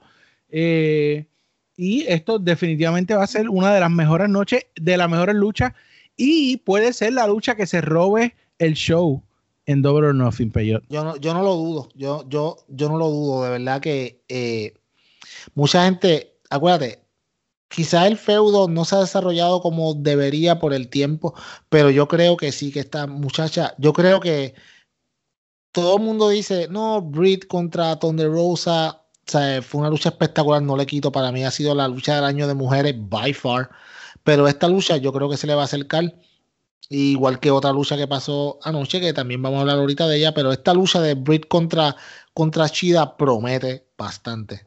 O sea, yo creo que va a ser una gran lucha. Yo creo que Britt sí va a otra vez a callarle la boca a la gente y me alegro. Jesus.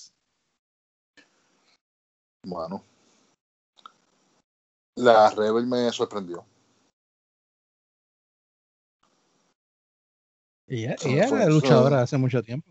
No te sorprenda, bebé. No, no, sí, pero es que yo, yo lo que pensé fue, bueno, a lo mejor es una lucha ahí más o menos media boquetita, pero oye, le metió.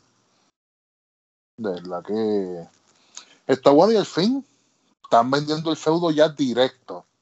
Claro, si hubiesen visto Dark, hubiesen visto ya también el. En Dark fue o fue en el blog de Sammy. Que fue en el blog de Sammy. Que están todos ellos para tirarse una foto y Britt le quita el campeonato a Hikaru para tirarse una foto con él y se cerraron a pelear las dos como dos locas. Y al fin pues están vendiendo esa, ese- esa historia así ya directa, como que ya vamos para el evento y ya que al fin haya cambiado el título y el título per en físico también lo cambian porque eso parece de Barbie. Parece que lo sacaron de ahí de una cajita de Mattel y lo, y lo, lo tiraron ahí. O sea, como que ya también, yo espero que en este próximo evento cambien el título completo. Sí, ese título a mí no me gusta. No, mano, está demasiado chiquito. Muy bien, pasamos a la parte de atrás. Están atendiendo a Orange Cassidy. Ah.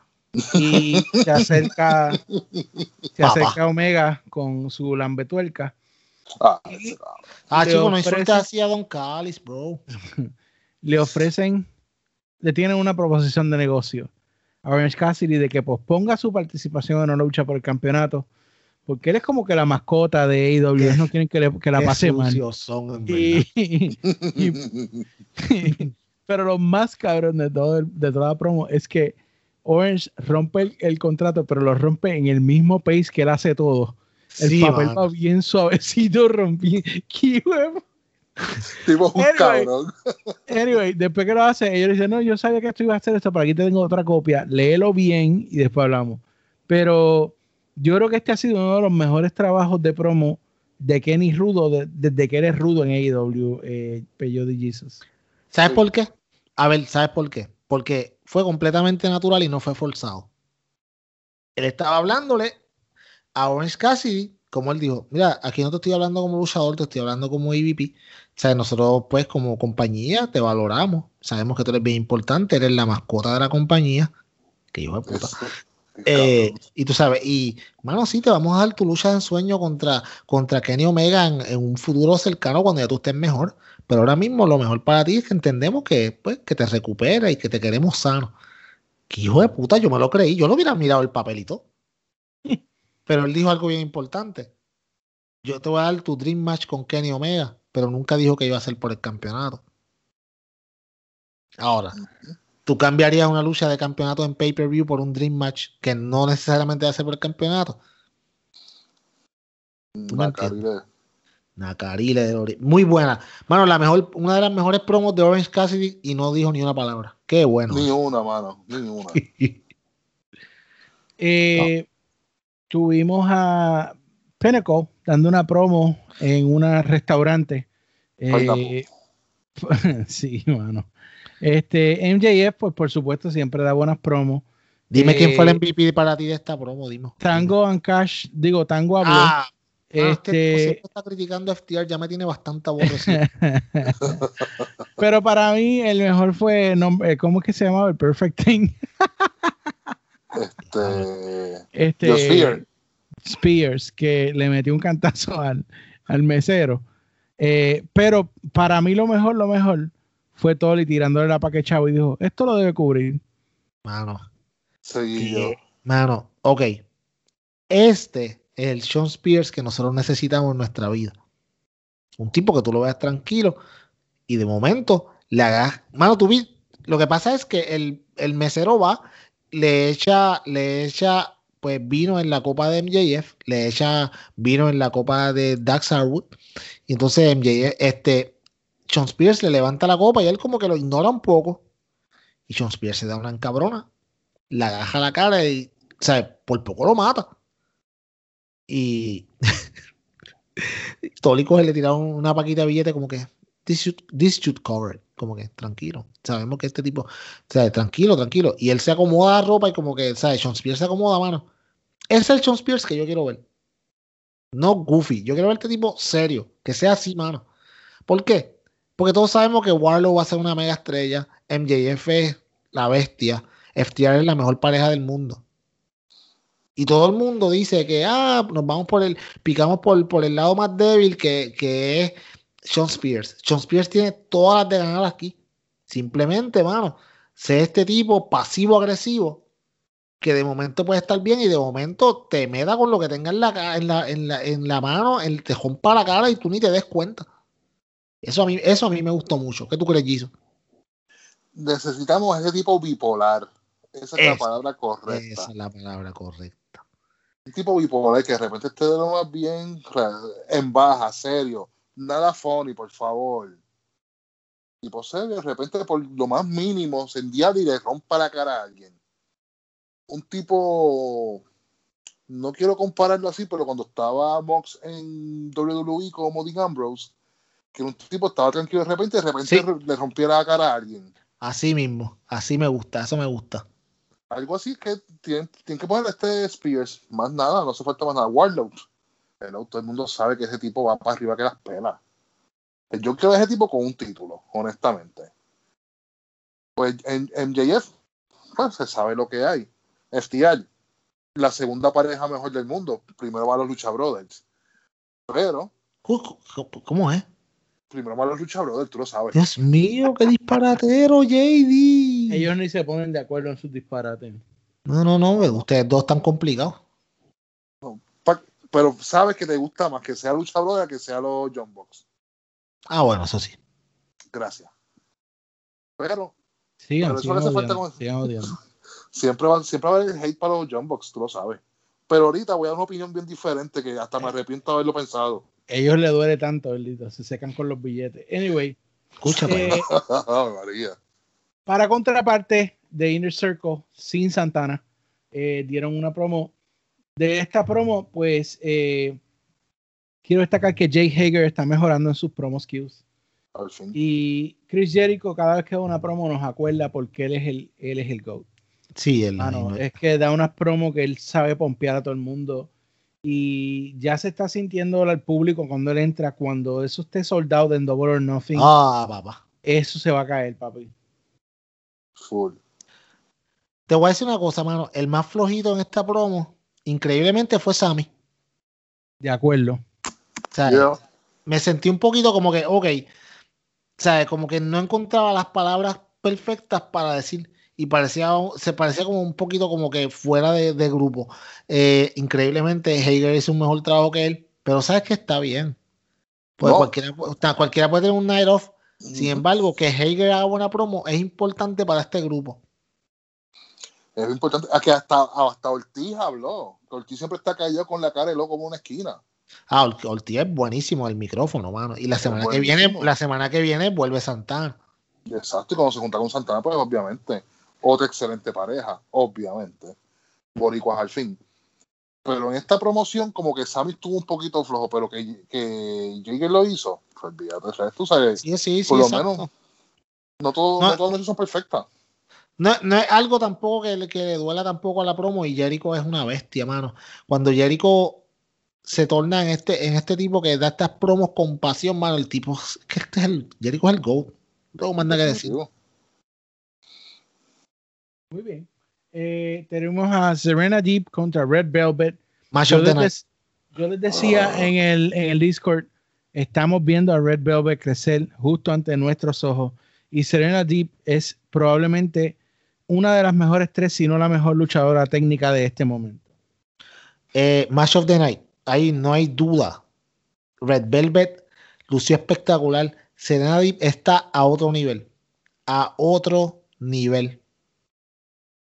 La gente, la única razón por la cual Serena Deep no está en la conversación de las mejores luchadoras del mundo es porque estaba lesionada. Si Serena Deep hubiera seguido en el mismo patrón que llevaba desde que empezó, empezó a, a luchar en AEW, ahora mismo estuviera entre las mejores del mundo. Desafortunadamente la lesión la aguantó un poquito y la opacó, pero ella regresó ayer, amigo.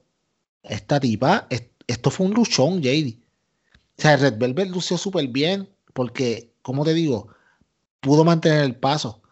Pero la intensidad de Serena Deep en el cuadrilátero, mano. Oh shit, bro. By the way, su camiseta.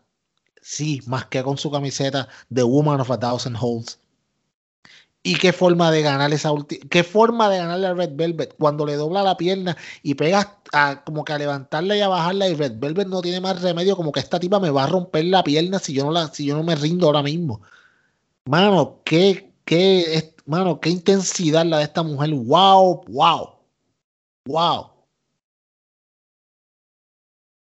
Muy bien, Jesús. ¿Algo más que quiera añadir? Pues mira, este, verdad que no. Ok. Seguimos. Eh, Anthony Ogogo contra Austin Gunn.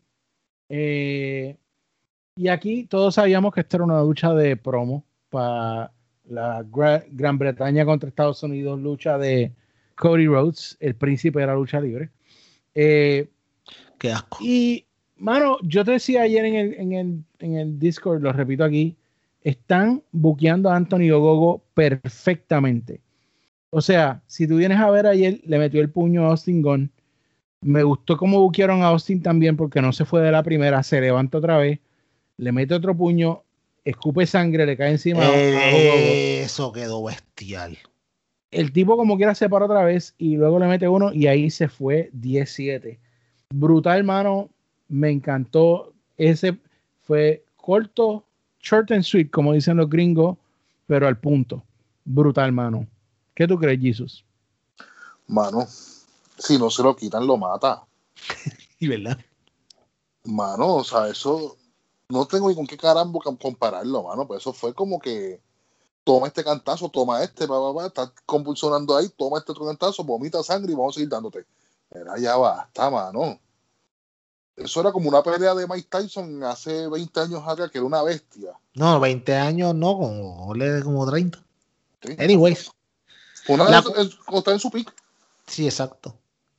Oye, por el tipo, una bestia, el loco este. Mira, JD, AEW tiene un problema con Antonio Gogo bastante grande. Aunque tú no lo creas. ¿Cuál es? Que no va a durar mucho de Hill. ¿Tú crees? La, JD, la historia de Antonio Gogo es tan buena que, como te digo, no va a haber forma que eventualmente, acuérdate, el público dictamina cómo va a ser tu personaje. No va a haber forma de que eventualmente este chamaco termine siendo face. 78% ciego de un ojo. So, básicamente ve con un solo ojo.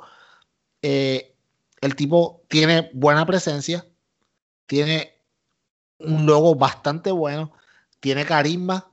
Lo que pasa es que no lo han dejado que se desarrolle. Y su personaje lo está haciendo muy bien. ¿Tú me entiendes? Mano, yo creo que es más, te lo voy a decir ahora porque yo creo que esto es lo que va a pasar en Double or Nothing. No te asustes si en Double or Nothing el público se le vaya en contra a Cody. ¿Sabes que estaba pensando eso mismo? Que viene un turn para Cody. Pero en serio, con lo de Estados Unidos está difícil. Mano. yo, no sé si tú, yo, no, sé si tú has visto el chatter en el internet, pero en todos los sitios que yo he visto, todo el mundo está diciendo lo mismo. O sea, ok, el ángulo de Estados Unidos contra es un ángulo trillado, utilizado un montón de veces, que para mí no es el mejor. Pero tú estás buqueando a Antonio, Bobo como una máquina de guerra. Si AEW es inteligente, AEW hace que Antonio Gogo destruya a Cody. Tú sabes, yo lo quiero ver parado encima de Cody y Cody también botando sangre por la boca. Porque si Cody gana esa lucha, mano, That's it. No hay break. yo creo que esta, esta es la que le van a dar para mandar a Cody a parir con Brandy. Yo creo. Y me gusta. Eso es lo que yo quiero que pase. Yo creo que este tipo tiene que destruirlo. ¿Por qué? Porque entonces, de aquí a par de meses, cuando Cody vuelva eventualmente, que no venga a volver aquí a dos semanas, que se quede por lo menos como cinco o seis meses afuera, entonces lo puedes hacer interesante. Pero mientras tanto, yo lo que haría sería que eventualmente el público te va a convertir a Gogo en face y eventualmente entonces llega Cody cuando vuelva, vuelva como heel. Full fledged. Tú sabes. que era lo que esperamos la otra vez, pero vamos a ver, porque parece que él quiere tirarse el John Cena de nunca ser. Ay, mano. Dale, vamos a seguir. Eh, Miro. Ay, alabado. Hace una promo de bestia como lo que es ahora. Eh, me gusta que, de nuevo, Miro, perdón, Rusev en WWE no podía responderle al público. Miro le responde. Empezaron a correr Darby. Darby levantó la correa y dijo: Este es Darby ahora, coge Aquí tengo su Darby, Allen. JD, lo mejor, lo mejor de toda esta promo, JD, fue cuando empezó. Cuando él dijo: Le quiero dar gracias al papá de Jesus por haberme dado la fuerza necesaria para poder destruir a todo el que se me pare de frente. Alabado. Si supera que papi no lo escuchó. Ah, bendito. Pero tú le llevaste el mensaje, ¿verdad? No, tampoco. Mira, mira. Archer, Archer, eh, mano, esto tiene que ser pelea de toros, de machos cabrillos en Double or ¿Cómo se relamba este tipo, viste, mano? sudor, sudor. Se escuchó como una pluma abierta, no sé. Muchacho. Un liqueo terrible. Mira, eh, la mejor promo de Miro ever en AEW. Mano, esto es lo que nosotros ¿Quiere que le ponga un poquito, un poquito de adobo? Ponle. En Double or Nothing, Miro tiene que, que, acabar con Jake de Snake Rover y sacarlo para el cara. Eso es lo que yo quiero. Creo que en, en algún sitio, yo no sé si fue que lo hablamos nosotros o algo leí, que en algún sitio estaban diciendo que, y yo no quiero que esto pase, para mí sería una porquería, pero que eh, Miro destruya a, Lance Archer, entonces que Jake the Snake Roberts traicione a Lance Archer y se vaya con Miro. A mí no me llama la, atención esto. Eso, no dijo Luisito, pero, pero no. Ah, eso fue, ¿verdad que sí? Para yo, prefiero, yo prefiero que Miro le meta un puño a Jake the Snake que lo tira al piso y Archer se vaya a ver cómo está él y ahí venga Miro y aproveche, aproveche y le dé una senda a Archer para que así tú extiendes el feudo de una forma creíble y le das una razón a Archer realmente para ir detrás de Miro, que es que le haya retirado a Jake the Snake. Sería buena. Y como le dijo, como le dijo Miro, como, le dijo Miro, le, que le, dijo, no va a haber yo a que te salve esta vez. Qué bueno es. Bueno, ¿algo más, Jesus, que quieras añadir ahí? Bueno, la promo quedó, o sea, yo creo que es la mejor promo que ha hecho Miro en toda su vida. Yep. La verdad que, mano, Tony Khan lo destruyó para reconstruirlo. Oye, iba en un camino brutal. O sea, miro que tiene que hacer pelear. Y esa pelea con la Sacha, papi, take my money. Se van a matar. Qué bello. Eso, son, eso va a ser una guerra como si fuese los tiempos que yo me criaba entre Carolina y Bayamón. Escucha, una cosa así, mano, o sea, se van a dar hasta por debajo de la lengua esos dos infelices. Eso va a ser como Hércules Ayala cuando era bueno contra Sadistis Strong. ¡Oh! ¡Diablo! Eso es fuerte. yo voy a Sadistis Strong y no podía dormir por la noche. yo también. Clases de pussy. Yo también. Ah. ese macho. Es más, yo lo cambiaba, vamos a decirte. A mi, a mi abuela no me dejaba cambiar los hechos, me rompía la cara. No, papi, cuando salía el por lo menos la introducción yo la cambiaba, después lo voy a pelear, pero verlo con la introducción de esos tiempos, muchacho, muñaño. Con la música metálica ahí. Bueno, sí, mano, vamos a seguir, La mejor pareja de la lucha libre actualmente, certificado por las correas que están cargando. está bien, los Young Bucks, los Young Bucks contra, y lo voy a decir, lo he dicho antes, lo vuelvo a repetir, una de las parejas que más me gusta de las nuevas, de las jóvenes, los Varsity Blondes, que le añadieron ahora a Julia Hart como parte de la presentación. Muy bien. Me, gusta, la música, me gusta el atuendo, tienen el look, son buenos luchadores, les veo un gran futuro a estos muchachos. Lo único, pues que ayer era bien difícil ganarle a la mejor pareja actual, que son los Young Bucks, eh, y que de hecho son, son tan benévolos los Young Bucks que le echaron un poquito de spray de este para calmar los músculos porque veían que que verdad estos muchachos estaban un poco tensos. Sí, que Julia estaba complicada y le echaron en los ojos, bendito. Le echaron un poquito a, Pilman, ¿verdad? En la, en la, frente porque le dolía. Eh, y pues, pero aún así, pues, no lograron vencer a los Young Bucks. JD, la estrella de esta lucha, eh, sin duda alguna, fue Brian Pillman Jr. Considero que era un showcase para él con esto que pasó Dark Side of the Ring y todas estas cosas, eh, creo que la atención estaba fijada en él, mano, y el tipo no decepcionó. Eh, luchó muy bien, sus expresiones faciales fueron increíbles, sabe vender. Creo que mucha gente lo, subestimaba siempre y decía, este tipo no va para ningún lado, o sea, eh, nunca va a ser como su papá, nadie quiere que sea como su papá. Yo creo que él sea como él es.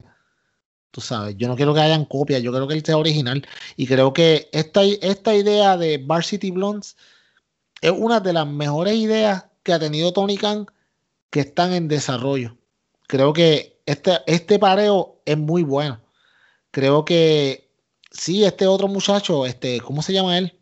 El del eh, Griff Garrison. Who the hell is Griff Garrison? Who the fuck is Pues Griff Garrison, mano, mano, obviamente tiene el look, tiene mucha agilidad, pero en este, esta va a ser una pareja que ninguno de los dos va a pagar al otro, como Diaclaim.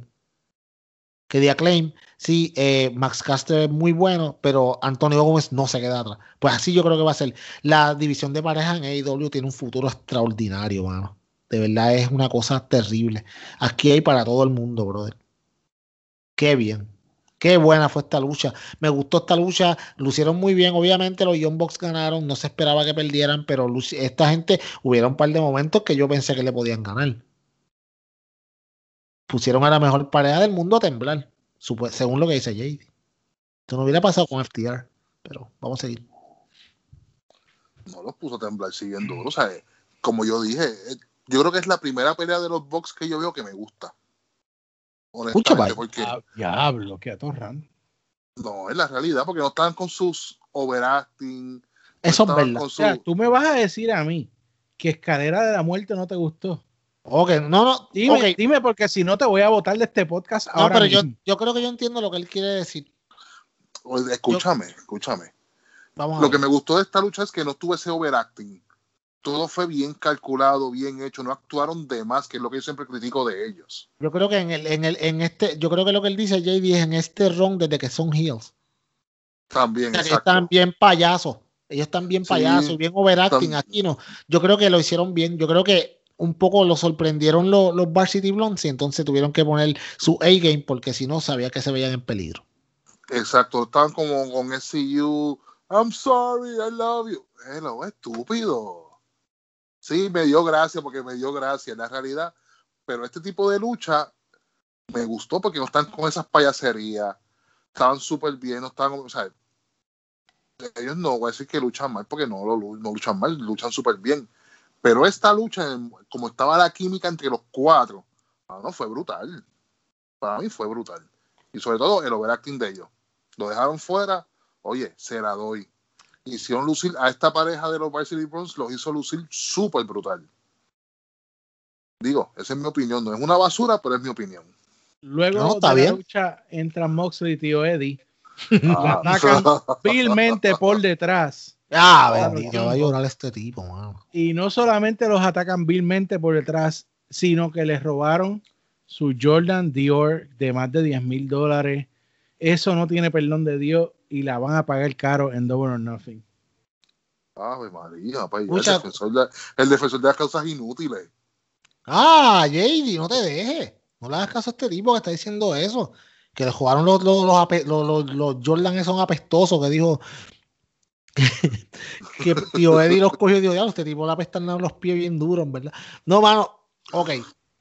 Tú sabes lo que me gustó. Mucha gente puede decir, ah, esto fue una estupidez.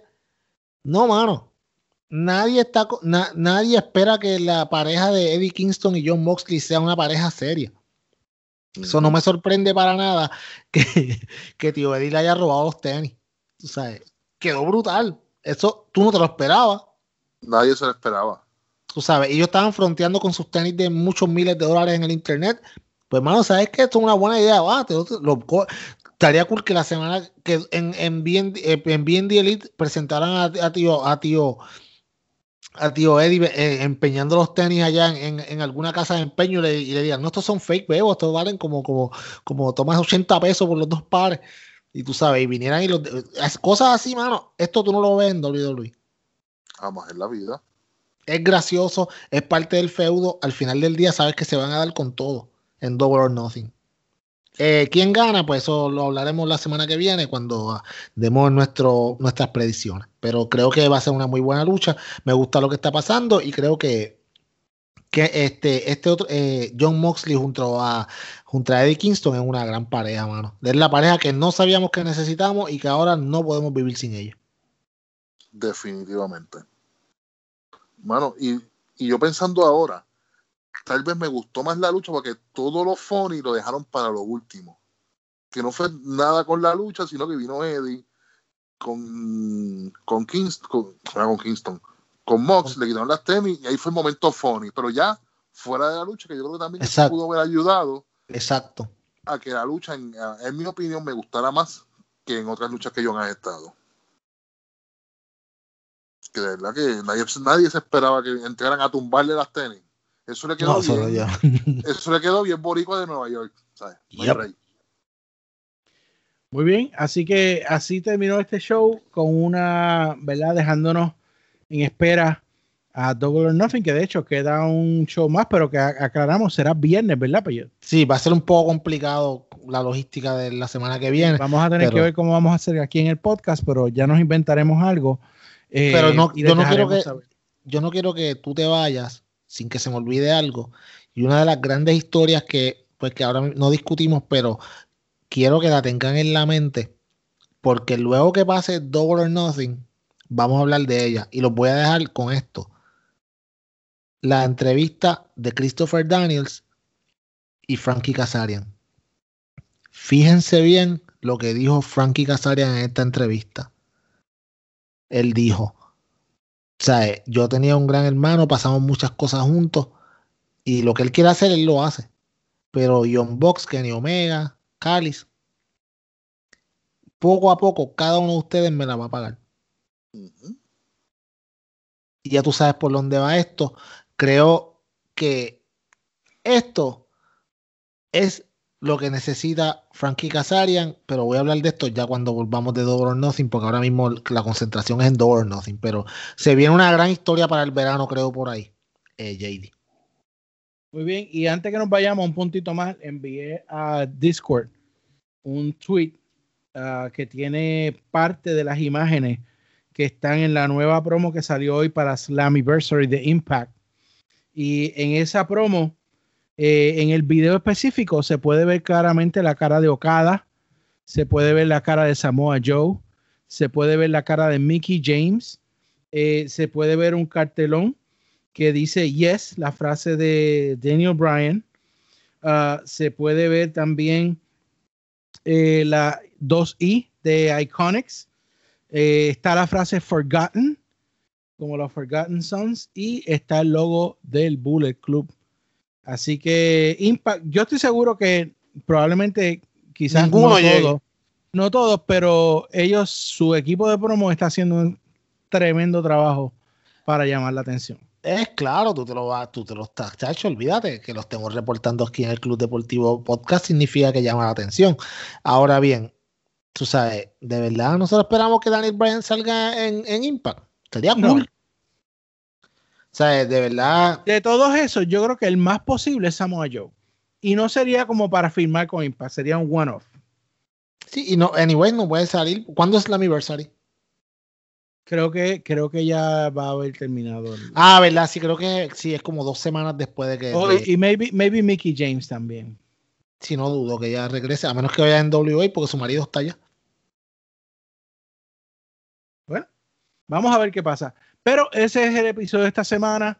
Le vamos a estar comunicando lo que va a pasar la semana que viene de nuevo porque Impact es viernes y tenemos que hacer la logística nosotros acá. Pero por supuesto tendremos episodios. Luego se acerca Double or Nothing, así que estaremos hablando esa noche probablemente de nuestras predicciones. Agradezco a Jesus que estuvo aquí con nosotros hoy batiendo de emergente en la segunda parte de AEW. Jesus, gracias por estar aquí con nosotros y yes, el esperamos tenerte de nuevo. Seguro, ustedes saben que cuando quieran eso dan el brinquito y me llaman y estamos aquí. Hacen una oración y le llego. Alabado. Muy bien. Y el Jagger estaba pendiente por ahí, parece que él quiere también participar, así que le estaremos avisando. Eh, a ver si está disponible. Claro, después que esté con los pies en la tierra, no esté volando. pero que no esté, con los gomini o brownies esos locos. bueno, pero yo me voy despidiendo esta semana. Gracias a todos siempre por su apoyo. Luisito, te tengo velado, Luisito. Ah, lo tuyo llega. Sabemos lo tuyo, Titerón. Yo no olvido, yo no olvido. Ah, yo perdono, pero no olvido. María. Diablo, y recuerda, despechado. recuerda, Carlos Colón, a cada lechón le llega su Navidad. Así que lo dejo aquí y Luisito, perdón, Luisito, Peyo, no pidas vuelta. Llévanos a la tierra prometida con Jesus. Eh, gracias a todos, gracias al Jesus que por ahí llegó. parece que el poder de la oración funciona. Gracias a Jesus por estar con nosotros aquí en, esta parte de AEW. Eh, la semana que viene va a ser un poco complicado, pero no se preocupen que va a haber episodio. Tenemos las predicciones de Double or Nothing. Eh, y nada, otra semana más. Se acerca Double Nothing. El fin de semana que viene va a ser fiesta en AEW. Viernes, sábado y domingo. Viernes eh, Dynamite. Sábado va a haber un fanfest que tengo mucha envidia porque no puedo estar allí. Y domingo entonces Double or Nothing. Lunes después feriados. O nos podemos amanecer viendo buena lucha libre. Creo que va a ser un gran show. Y la semana que viene regresaremos con otro episodio más del podcast que a ti te gusta, el que no te mete en buste, el que no hace clickbait, el que te da nuevas columnas de las cosas que a ti te interesan, los temas que a ti te interesan. El Club Deportivo Podcast.